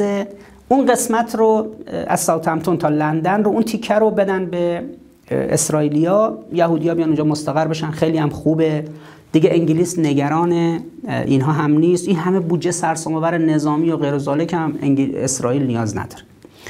فرانسوی ها که الان در ماجرای همین جنگ های یه هفته گذشته اجازه ندادن مردم بیان دفاع کنن از یعنی راهپیمایی کنن در دفاع از به اصطلاح فلسطینیا ما پیشنهاد کردیم که فرانسه از منطقه لیل شهر لیل تا شهر استراسبورگ. اون به اصطلاح منطقه‌ای که دم مرز سوئیس و به سمت مرز بلژیک هست اون منطقه رو اندازه سرزمین فلسطین یه سرزمینی رو بدن به اسرائیلیا یهودیا منتقل بشن به اونجا. دیگه فرانسه دغدغه دفاع از یهودیا هم نداره. اینقدر نمی‌خواد بیانیه بده و اینقدر نمی‌خواد خودش نگران کنه آقای ماکرون. خب اینا رو منتقل کنید اونجا یه سرزمینی در اختیارشون بگذارید. گفتم دیگه از لیل تا استاسبورگ اون منطقه رو در اختیارشون قرار بده آلمانی ها که معروفه که آلمانی ها اینا رو ریختن تو کوره های آدم سوزی سوزوندن و برای نجات اینها از کوره آدم سوزی اینا رو منتقل کردن به فلسطین. پیشنهاد ما پایین به اصطلاح اون منطقه فرانکفورت بود. اون کاملا جنوب آلمان در جنوب آلمان یه قطعه سرزمین آلمان خیلی هم کمه که میشه کلا اندازه سرزمین فلسطین به اسرائیلیا داده بشه یهودیا اونجا منتقل بشن. اون مرز آلمان با به اصطلاح همین کشور سوئیس و اون مناطق جنوبیش سوئیس و اتریش و اینها اون منطقه باشه. که خب ما پیشنهادیم که دادیم این بود. هاخام های یهودی که از اروپا آمده بودن پیشنهادشون این بود که نه. ما در آلمان منطقه‌ای که مناسب ماست منطقه شرق آلمانه بین آلمان و لهستان. و اون منطقه بین آلمان و به اصطلاح اروپای شرقی اون منطقه رو به ما اختصاص بدید. و این بحثی است که در همون برنامه‌ای که در دانشگاه تهران در اون کنفرانس بود پیشنهاد خود های یهودی بود که آقا اونجا رو به ما بدید. یعنی ما نظرمون این بود که جنوب آلمان واگذار بشه خانم مرکل الان عصبانی نباشه بگه آقا 6 میلیون جمعیت مسلمون داخل آلمان بلند نشن تظاهرات کنن در دفاع از فلسطینیا. قدغن آزادی بیان معنی نداره. اینجا دیگه اصلا کسی حق نداره نظراتش رو بگه. یه دیکتاتوری رو حاکم کنه خانم مرکل. خانم مرکل خیلی دوست داری فل... اسرائیلیا رو؟ بابا خود حاکم های یهودی خودشون تو ایران فیلمش هم هست. گفتن آقا ما باید برگردیم دوباره با آلمان و اون منطقه شرقی آلمان رو در اختیار ما بگذارید بین لهستان با آلمان. منطقه بعدی که پیشنهاد ما بود منطقه استرالیا بود. استرالیا پری روز روز پنجشنبه از موضع رئیس جمهور آمریکا در دفاع از اسرائیل به اصطلاح حمایت کرده و گفته فلسطینیا حقی ندارن و کی گفته فلسطینیا موشک پرتاب کنن و اسرائیل مظلوم واقع شده و خیلی خوب. حاکمان استرالیا شما که اصلا انگلیسیایی هستید که 200 سال پیش رفتید سرزمین کمتر از 200 سال پیش رفتید سرزمین همین بومیان تاسمانی رو گرفتید پوست کلشون رو کندید اسم اونجا رو گذاشتید سرزمین انگلو ساکسون استرالیا. خب سرزمین بزرگی که اندازه یه قاره است. بهش میگیم قاره اقیانوسیه. این قاره اقیانوسیه یا همین سرزمین استرالیا یه منطقه کوچیکش رو بدید به اسرائیلیای مظلوم. این بندگان خدا اسرائیلیا این یهودیای مظلوم. بلنشن بیان اونجا درگیری با فلسطینیا نداشته باشن. بین کامبرا از کامبرا تا ملبورن و به اصطلاح سیدنی رو ما یک منطقه کوچیکی رو مشخص کردیم که اندازه فلسطینه. اصلا شما تو نقشه کشور استرالیا نگاه کنید انقدر این سرزمین فلسطین رو بذاری اونجا انقدر کوچیک و ناچیزه که اصلا به جای بر نمی‌خوره. بابا این کنار ساحل از کامبرا تا سیدنی رو این تیکه رو بدید به یهودی ها بندگان خدا این یهودی ها این اسرائیلیا منتقل بشن به اونجا. کاملا در پوشش شما استرالیایی که خیلی نگرانشونید در امنیت باشن هیچ اتفاقی هم نمیفته خطری هم دیگه تهدیدشون نمی‌کنه. پس این که آقا پاسخ به این سوال که آقا شما در سیاست خارجی ایران میگید که اسرائیل 25 سال آینده رو نمی‌بینه و اینا می‌خواد همه رو بکشید؟ نه کی گفته؟ اصلا کسی نمی‌خواد این کارو بکنه. حتی یه موقعی فرماندان نظامی گفتن که اسرائیلیا شنا یاد بگیرید. وقتی که اتفاقی افتاد براتون هیچ راه نداره جز که باید بزنید به دریای مدیترانه از شنا کنید فرار کنید. رهبری اومد توی سخنرانی رسمیش رهبر انقلاب گفت نه ما کسی رو نمیریزیم دریا. بلکه اینا منتقل میشن. یعنی اینکه ما مثلا کسایی رو بگیریم بریزیمشون تو دریا اصلا همچین چیزی نیست. خیلی مسالمت آمیز منتقل بشن. چجوری هزینهشو برآورد کردیم. 3 تریلیون دلار هزینه داره اینجا به جایی. این 3 تریلیون دلار یعنی آمریکایی‌ها توی جنگ سوریه 7 تریلیون دلار خرج کردن اونجوری که ترامپ گفت. نزدیک یک ماه پیش هم که اعلام کردن در کشور افغانستان در 20 سال دو تریلیون دلار خرج کردن. 2000 میلیارد دلار اینجا خرج کردن 7 میلیارد دلار هم در سوریه خرج کردن 9 میلیارد دلار. سرجم تقریبا 10 میلیارد دلار در در 20 سال گذشته تو منطقه خرج کردن بیخود. عدد بی حساب کتاب. اگر 3 تریلیون دلار در نظر گرفته بشه راحت میشه یهودی ها رو منتقل کرد به این مناطقی که نقشاش رو من اعلام کردم خدمتتون. یک تریلیون دلار خود اسرائیلیا بدن خود یهودیا بدن. یک تریلیون دلار کشورهای حامی اسرائیل بدن یعنی آمریکا بده انگلیس بده فرانسه بده آلمان بده استرالیا بده همه این کشورهایی که نگران رژیم صهیونیستن. یک تریلیون دلار هم اونا بدن یک تریلیون دلار هم جهان اسلام بده. این 50 تا کشور اسلامی با همدیگه یک تریلیون دلار بدن جمعش میشه 3 تریلیون دلار. این 3 تریلیون دلار میشه خرج انتقال رژیم صهیونیستی از فلسطین یا به اروپا به انگلیس آلمان. و فرانسه یا به آمریکا و کانادا یا به استرالیا. البته ما یه پیشنهاد دیگه هم داشتیم. پیشنهادمون این بود که مجمع جزایر سولومون سولومون میشه همون سلیمان دیگه حضرت سلیمان. در اقیانوس آرام چند هزار تا جزیره است که بی صاحبه. اینا بهش میگن مجمع جزایر سولومون ما پیشنهادمون این بود که کلا اون منطقه مجمع جزایر سولومون رو واگذار کنن به اسرائیل. اسرائیلیا منتقل بشن به اون چند هزار تا جزیره. وسط اقیانوس آرام برای خودشون یه بهشت درست کنن. چند هزار جزیره سرسبز بارانهای استوایی کاملا سرسبز خیلی عالی ولی خالی از سکن است. این هم یه پیشنهادی بود که خب مطرح شده بود. پس قلب سیاست خارجی ایران سیاست خارجی فلسطین محور دیپلماسی قدسی و سیاست خارجی قدسی. پس اسرائیل چه کارش کنیم؟ هیچ اسرائیل منتقل بشه از اینجا. نه اینکه اسرائیل رو اینجا به رسمیت بشناسیم و بذاریم به اصطلاح بمونه. چون اینا می‌گفتن که اسرائیل رو باید به رسمیت بشناسیم. یعنی محمود سریال قلم به عنوان تئوریسین اصلاح طلبا راه افتاد که باید این اتفاق بیفته. از 25 سال پیش داره مدام اینو تکرار می‌کنه. اصلا صادق زیبا کلامو گذاشتن که دانشگاه به دانشگاه بره و فقط این حرف رو تکرار کنه که باید اسرائیل رو به رسمیت شناخت. تا جایی که خب خیلی مورد توجه رسانه های سهیونیستی قرار گرفت همه تلویزیون های سهیونیستی اروپا نمی‌دونم جای مختلف. اصلا بردن کلی بهش تو آلمان و جای دیگه جایزه دادن. توی انگلیس توی آلمان. گفتش که آقا من اسرائیل به رسمیت می‌شناسم چون سازمان ملل اونو به رسمیت شناخته. و نمایش ایجاد می‌کرد تو ایران مثلا از روی تو در دانشگاه که پرچم اسرائیل و آمریکا بود از روی این پرچم رد نمی‌شد. با 70 سال سن مثلا راپل می‌کرد در و دیوار. که مواد پاش بخوره رو پرچم اسرائیل. و این اتفاقاتی که افتاد سیاست رسمی دولت آقای روحانی و دولت خاتمی بود. برای اینکه نشون بدن به غرب به آمریکا به صهیونیستا که ما طرفدار به رسمیت شناخته شدن شما هستیم زورمون نمی‌رسه تو ایران. و این فرایند نرمالیزیشنی که امارات انجام داد و بحرین انجام داد در به رسمیت شناختن اسرائیل اینا قبلش داخل ایران اینا دنبال می‌کردن. هی مدام گفتن آقا چرا پوله داره میره توی فلسطین و جای دیگه خرج میشه؟ در صورتی اصلا کل بودجه نظامی جمهوری اسلامی کلش در 12 میلیارد دلاره. از 300 میلیارد دلار بودجه کشور. یعنی یک سیصدم. بعد کلا مثلا ایران خرجی که توی لبنان یا فلسطین می‌کنه به 50 تا 60 میلیون دلار نمی‌رسه. 50 تا 60 میلیون دلار.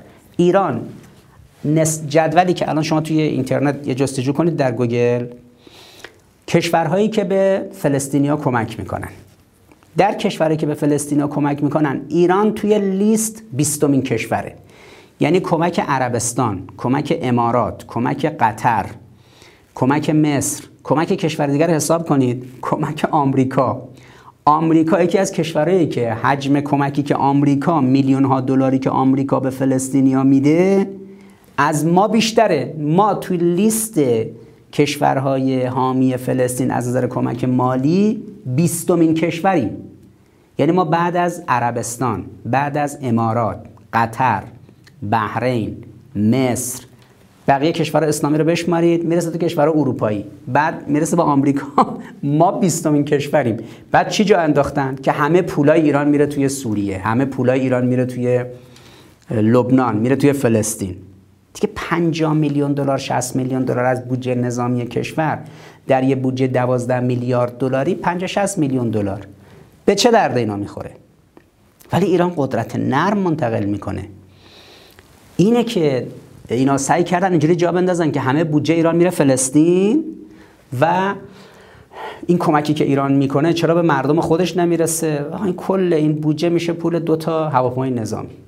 25 میلیون دلار مثلا شما یه هواپیمای نظامی الان بهت 25 میلیون دلار بدن دو تاش میشه 50 میلیون دلار. ولی چه جوی درست کردن؟ اما قدرت سیاست خارجی ایران زمانی قوی شده که الان اینجوری جهان جا افتاده که حامی اصلی فلسطین ایرانه ولی این نرم افزاری که ایران به اینا داد اینا رو به اینجا رسون. پس اولا کسی نمی‌خواد اسرائیلیا رو بکشه کسی نمی‌خواد یهودی ها رو قتل عام کنه. این 8 9 میلیون نفر می‌خواد چیکارشون کنی باید منتقلشون کنی. ثانیا محور وحدت در جهان اسلام فلسطین. ببینید مسلمونا ده ها نوع مذهبن. در تفکر شیعه چند نوع گرایش وجود داره؟ در تفکر اهل سنت چند نوع گرایش وجود داره؟ اما مسلمان سر یه چیزی با هم مشترکن سر قرآن. همشون قرآن رو قبول دارن. مسلمان سر یه چیزی مشترکن. سر وجود نازنین رسول جلیل القدر اسلام. همه میگن ما پیرو پیامبریم. مسلمان سر یه چیزی دیگه همه با هم اشتراک دارن. اونم سر قضیه مسجد الاقصا فلسطین و اینکه بیت المقدس باید آزاد بشه. این قبله اول مسلمین بوده. پس همونطوری که وجود نازنین پیامبر وحدت بخش بین همه مسلمونا. قرآن وحدت بخش بین همه مسلمونا. فلسطین و قدس هم وحدت بخش سیاست خارجی ما باید متوجه اهمیت این موضوع باشه. اینو مبنا قرار بده. این هم نکته بعدی است. اما خب طبیعتا دولت آقای روحانی سعی کرد که این عامل وحدت بخش رو کنار بذاره. در دوره‌ای که حاج قاسم در سوریه می جنگید و در عراق می جنگید دولت آقای روحانی نامردی های بسیار زیادی کرد و احزاب رسمی طرفدار آقای روحانی. اینا رسما در تریبون ها گفتن سوریه به ما ربطی نداره. حزب کارگزاران سازندگی دبیر کلش کرباسچی. سال 95 96 رفت پشت تریبون در یک سخنرانی رسمی اعلام کرد که به ما چه مربوط اصلا سوریه که خب حتی احضار شد به دادگاه. در جناح خاتمیستا اینا آمدن این تاجزاده رو گذاشتن که بلند شد علیه مدافعان حرم موزه گرفت خائنانه. کل دولت آقای روحانی که اصلا صادق زیبا کلام رو فرستادن شهر به شهر دانشگاه به دانشگاه رسانه به رسانه تا موضعشون در مورد مقابله با ماجرای فلسطین این حرفا رو بگه و مسئله دفاع از رژیم صهیونیستی رو. همین اتفاقات نشون داد که سیاست خارجی آقای روحانی اگر در هشت سال گذشته سیاست خارجی مقاومتگرا و سیاست خارجی قدسی بود. یعنی سیاست خارجی قدسی و دیپلماسی قدسی رو مبنا قرار می‌داد. خیلی وضعیتش بهتر بود. الان پیروزی بر داعش در منطقه به نام دولت آقای روحانی بود. الان به نام آقای دولت روحانی نیست. به نام جمهوری اسلامی هست. به نام حاج قاسم سلیمانی و شخص مقام معظم رهبری و ملت ایران هست. اما همه می‌دونن که دولت آقای روحانی مخالف بود. احزاب طرفدار آقای روحانی مخالف بودن. تئوریسین های اصلاح طلب مخالف بودن. اخیرا معلوم شده خود آقای ظریف هم مخالف بوده در اون به اصطلاح فایل صوتیش که اومده بیرون. پس پیروزی بر داعش هیچ ربطی به دولت آقای روحانی و جناح لیبرال نداره. اما اگر آقای روحانی خوب میومد از این قضیه دفاع می‌کرد و حمایت می‌کرد بهرش هم می‌برد. چجوری؟ بعد از اینکه داعش شکست خورد سال بعدش آقای روحانی بلند شد رفت. سال 96 داعش شکست خورد. 97 آقای روحانی بلند شد رفت کشور عراق. قرارداد 14 میلیارد دلاری بست. یه قرارداد مشترک بین ایران و عراق 14 میلیارد دلار مراوداتی که دولت ایران کالا صادر کنه اونجا. خیلی خوب. برق صادر کنه نمی‌دونم کالا صادر کنه هر چیز دیگه. خب اگه عراق تحت تحت سلطه داعش بود و نمی‌تونست به اصطلاح آرامش نداشت هنوز آرام نشده بود شکست نخورده بود داعش اونجا چجوری آقای روحانی می‌تونست بره تو دولتش 14 میلیارد دلار قرارداد ببنده با کشور عراق؟ یا سوریه. آقا شما پولا رو بردید سوریه. کسی پول نبرده سوریه. هزینه که در سوریه شده سوریه‌ای ها الان بعد از اینکه کشورشون داره آروم شد طبق قراردادی که با ایران داشتن میزان خرجی که ایران اونجا انجام داده خرج نظامی اینا معدن فسفاتشون رو در اختیار ایران گذاشتن که ایران برداشت کنه از اون. و به جای خرج جنگ. خب چون مشاور عالی نظامی رهبر انقلاب سردار صفوی این رو یه بار تو رسانه ها گفت مدیر پروژه روابط اقتصادی ایران و سوریه آقای قاسمی در برنامه تلویزیونی اینو گفت. شبکه تلویزیونی یک جمهوری اسلامی برنامه سریا برای این یک مستندی ساخت. خود آقای مقصودی بلند شد رفت سوریه از اون معدنه دیدن کرد و اینکه این معدنه الان برداشت میشه برای ایران. من اینو توی دانشگاه قوم اعلام کردم که آقا این دانشجو بحثشون این بود که آقا نمی‌دونم چرا ایران پولاش میره توی سوریه؟ گفتم ببینید ما اگه یک دلار اونجا خرج کردیم خب همون پولو برگردوندیم. مثال زدم براشون گفتم ببینید اونجا این اتفاق افتاده و ما از معدن سوریه طبق قراردادی که داشتیم داشتیم داریم استفاده می‌کنیم. وای این اصلاح طلبا دیدن که این همه تا حالا اینا جا انداخته بودن در ایران که چرا پولای ما میره سوریه؟ ما برای اینکه کاری کنیم جمهوری اسلامی سقوط کنه در قضیه مزا... همین مراوداتش با فلسطین و لبنان و سوریه و جای دیگه بهتره جا بندازیم که پولای ایران داره میره سوریه. حرفایی که تاجزاده می‌زد نمی‌دونم همشون می‌زدن. یه دفعه دیدن ا مشتشون باز شد. ایران اگه یک ریال اونجا خرج کرده داره چند برابرش رو برمیگردونه. پولی نرفته که نخواد برگرده. دیدن خیلی اوضاع بد شد شروع کردن جف سازی. این حرفا رو اگه بزنید الان توی عراق و سوریه مخالفین دولت سوریه مخالفین دولت عراق دست می‌گیرن علیه کشور سوریه. اینا میشه مسائل امنیت ملی. جو روانی درست کردن که چرا این حرفا رو می‌زنید؟ چون دستشون باز شده بود. چون دیگه الان تلویزیون جمهوری اسلامی دوربینش رو برداشته برنامه سریا رفته اونجا ضبط کرده که بابا معادن اونجا معادن فسفاتش قرارداد داشتیم با دولت سوریه. اگه ما اومدیم اینجا از شما دفاع کردیم هزینهش چجوری برمیگردونی؟ گفته آقا ما مثلا منابعمون رو در اختیارتون می‌ذاریم که ازش برداشت کنید. پس اینجوری نیست که شما اگه کمک کردی به فلسطینیا، لبنانیا، عراقی ها، سوری ها ارزش معنوی داره که پیش خداست از مظلوم دفاع کرده یه ارزش مادی داره که برمیگرده. اما با وجودی که دولت اینو می‌دونست سعی کردن تو دولت آقای روحانی روش سرپوش بذارن و اینجوری القا کنن که نه این ایران داره یه طرف اونجا هزینه می‌کنه. پس هم منافع ملی محقق میشه هم به نفع اسرائیلیاس اگر از منطقه برن دیگه جنگی نخواهد بود. هم سیاست خارجی قدسی وحدت آفرین کشورها سر این قضیه وحدت دارن کار جلو می‌برن. دوره هشت سالی آقای روحانی دوره خسارت بود. در قضیه دفاع از فلسطین دفاع از لبنان دفاع از مسلمین در سراسر جهان و غیره. و اگر دولت آقای روحانی یک دولت انقلابی بود نگاه نمی‌کرد ببینه آمریکا یا اروپا یا خوششون میاد یا نه. و ما برای خوشایند اونها عمل کنیم نه برای خوشایند خدا و حل مشکلات مردم خودمون. به بهانه حل مشکلات مردم خودمون سعی کردیم دست از روحیه انقلابی و نگاه به خدا و اینا برداریم. کاری هم به مستضعفین عالم نداشته باشیم چون موبلندای چشمابی توی آمریکا و اروپا بعدشون میومد خدا هم اینجوری بیاعتبار کرد آقای ظریف و آقای روحانی و دولتش و این احزاب اصلاح طلب که الان بین مردم ذره ای آبرو ندارن. اما دولت آینده باید حتما یک دولتی باشه که دیپلماسی قدسی رو بذاره مبنا. اولا دیپلماسیش دیپلماسی قدسی باشه یعنی قدس محور باشه. ثانیا دیپلماسی مقدس باشه. این یک نکته کلیدی است و این عملی است و این امکان تحقق داره و من نسبت به آینده خوشبینم. خب افتخار می‌کنم که در بین مردمی هستم که این مردم قلبشون برای مردم مظلوم کشمیر میتپه. قلبشون برای مردم مظلوم سینکیانگ چین میتپه. قلبشون برای مردم مظلوم مسلمان قفقاز میتپه قلبشون برای مردم مظلوم به اصطلاح فلسطین و لبنان و یمن میتپه قلبشون برای مردم مظلوم افغانستان و پاکستان میتپه قلبشون برای مردم مظلوم در اف آفریقا و آمریکای لاتین میتپه. کلا این ملت عظیم ایران ملتی هستند که همیشه از خودشون از وجود خودشون کندن به نفع دیگران تا دیگران روی پا بمونن. و لذا این ملتی که این, این گونه عزتمند دفاع کرده از دیگران. همیشه یار مظلوم بوده و مقابل ظالم بوده. این ملت یک ملت علوی است که فرمود کونا للظالم خصما و للمظلوم اونا.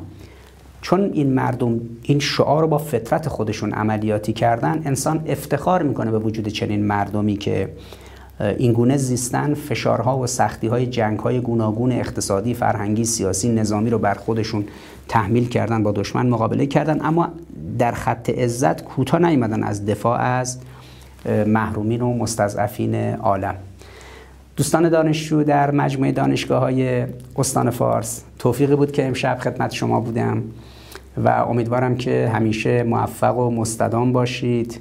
استان فارس استان مردان دلیر استان انسان بزرگی به نام مرحوم شهید حضرت آیت الله دسقه معلم اخلاق که افتخار داشتیم ما در دوره نوجوانی کتاب معروف قلب سلیم ایشون و کتابی که بنیان و شالوده اخلاق رو در سن دبیرستانی برای ما تعریف کرد تبیین کرد.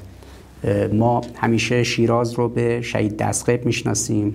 به حافظ و سعدی می‌شناسیم شیخ عجل سعدی و لسان الغیب حافظ رحمت الله علیه. به احمد ابن موسی علیه السلام برادر بزرگوار امام رضا علیه السلام می‌شناسیم و به انسان بزرگی مثل شهید دریادار عبدالله رودکی که من افتخار داشتم یه مدتی در نیروی دریایی با ایشون همکار بودم. و خب طبیعتا اهمیت این نکته که استان فارس استان فرهنگ، هنر، ادبیات، دین و انسانهای بزرگی است که در عرصه دفاع هم خوش درخشیدن. افتخاری است که ما خدمت شما عزیزان دانشجو بودیم و امیدوارم که این کرونا انشالله سایش را از سر انسانها در سراسر جهان برچینه تا توفیق دیدار حضوری در تالار دانشگاه های مختلف سطح استان فارس. به خصوص اون سنت نوستالژیکی که ما هر سال در تالار فجر دانشگاه شیراز داشتیم مجددا هم تکرار بشه موفق و معید باشید انشالله و سلام.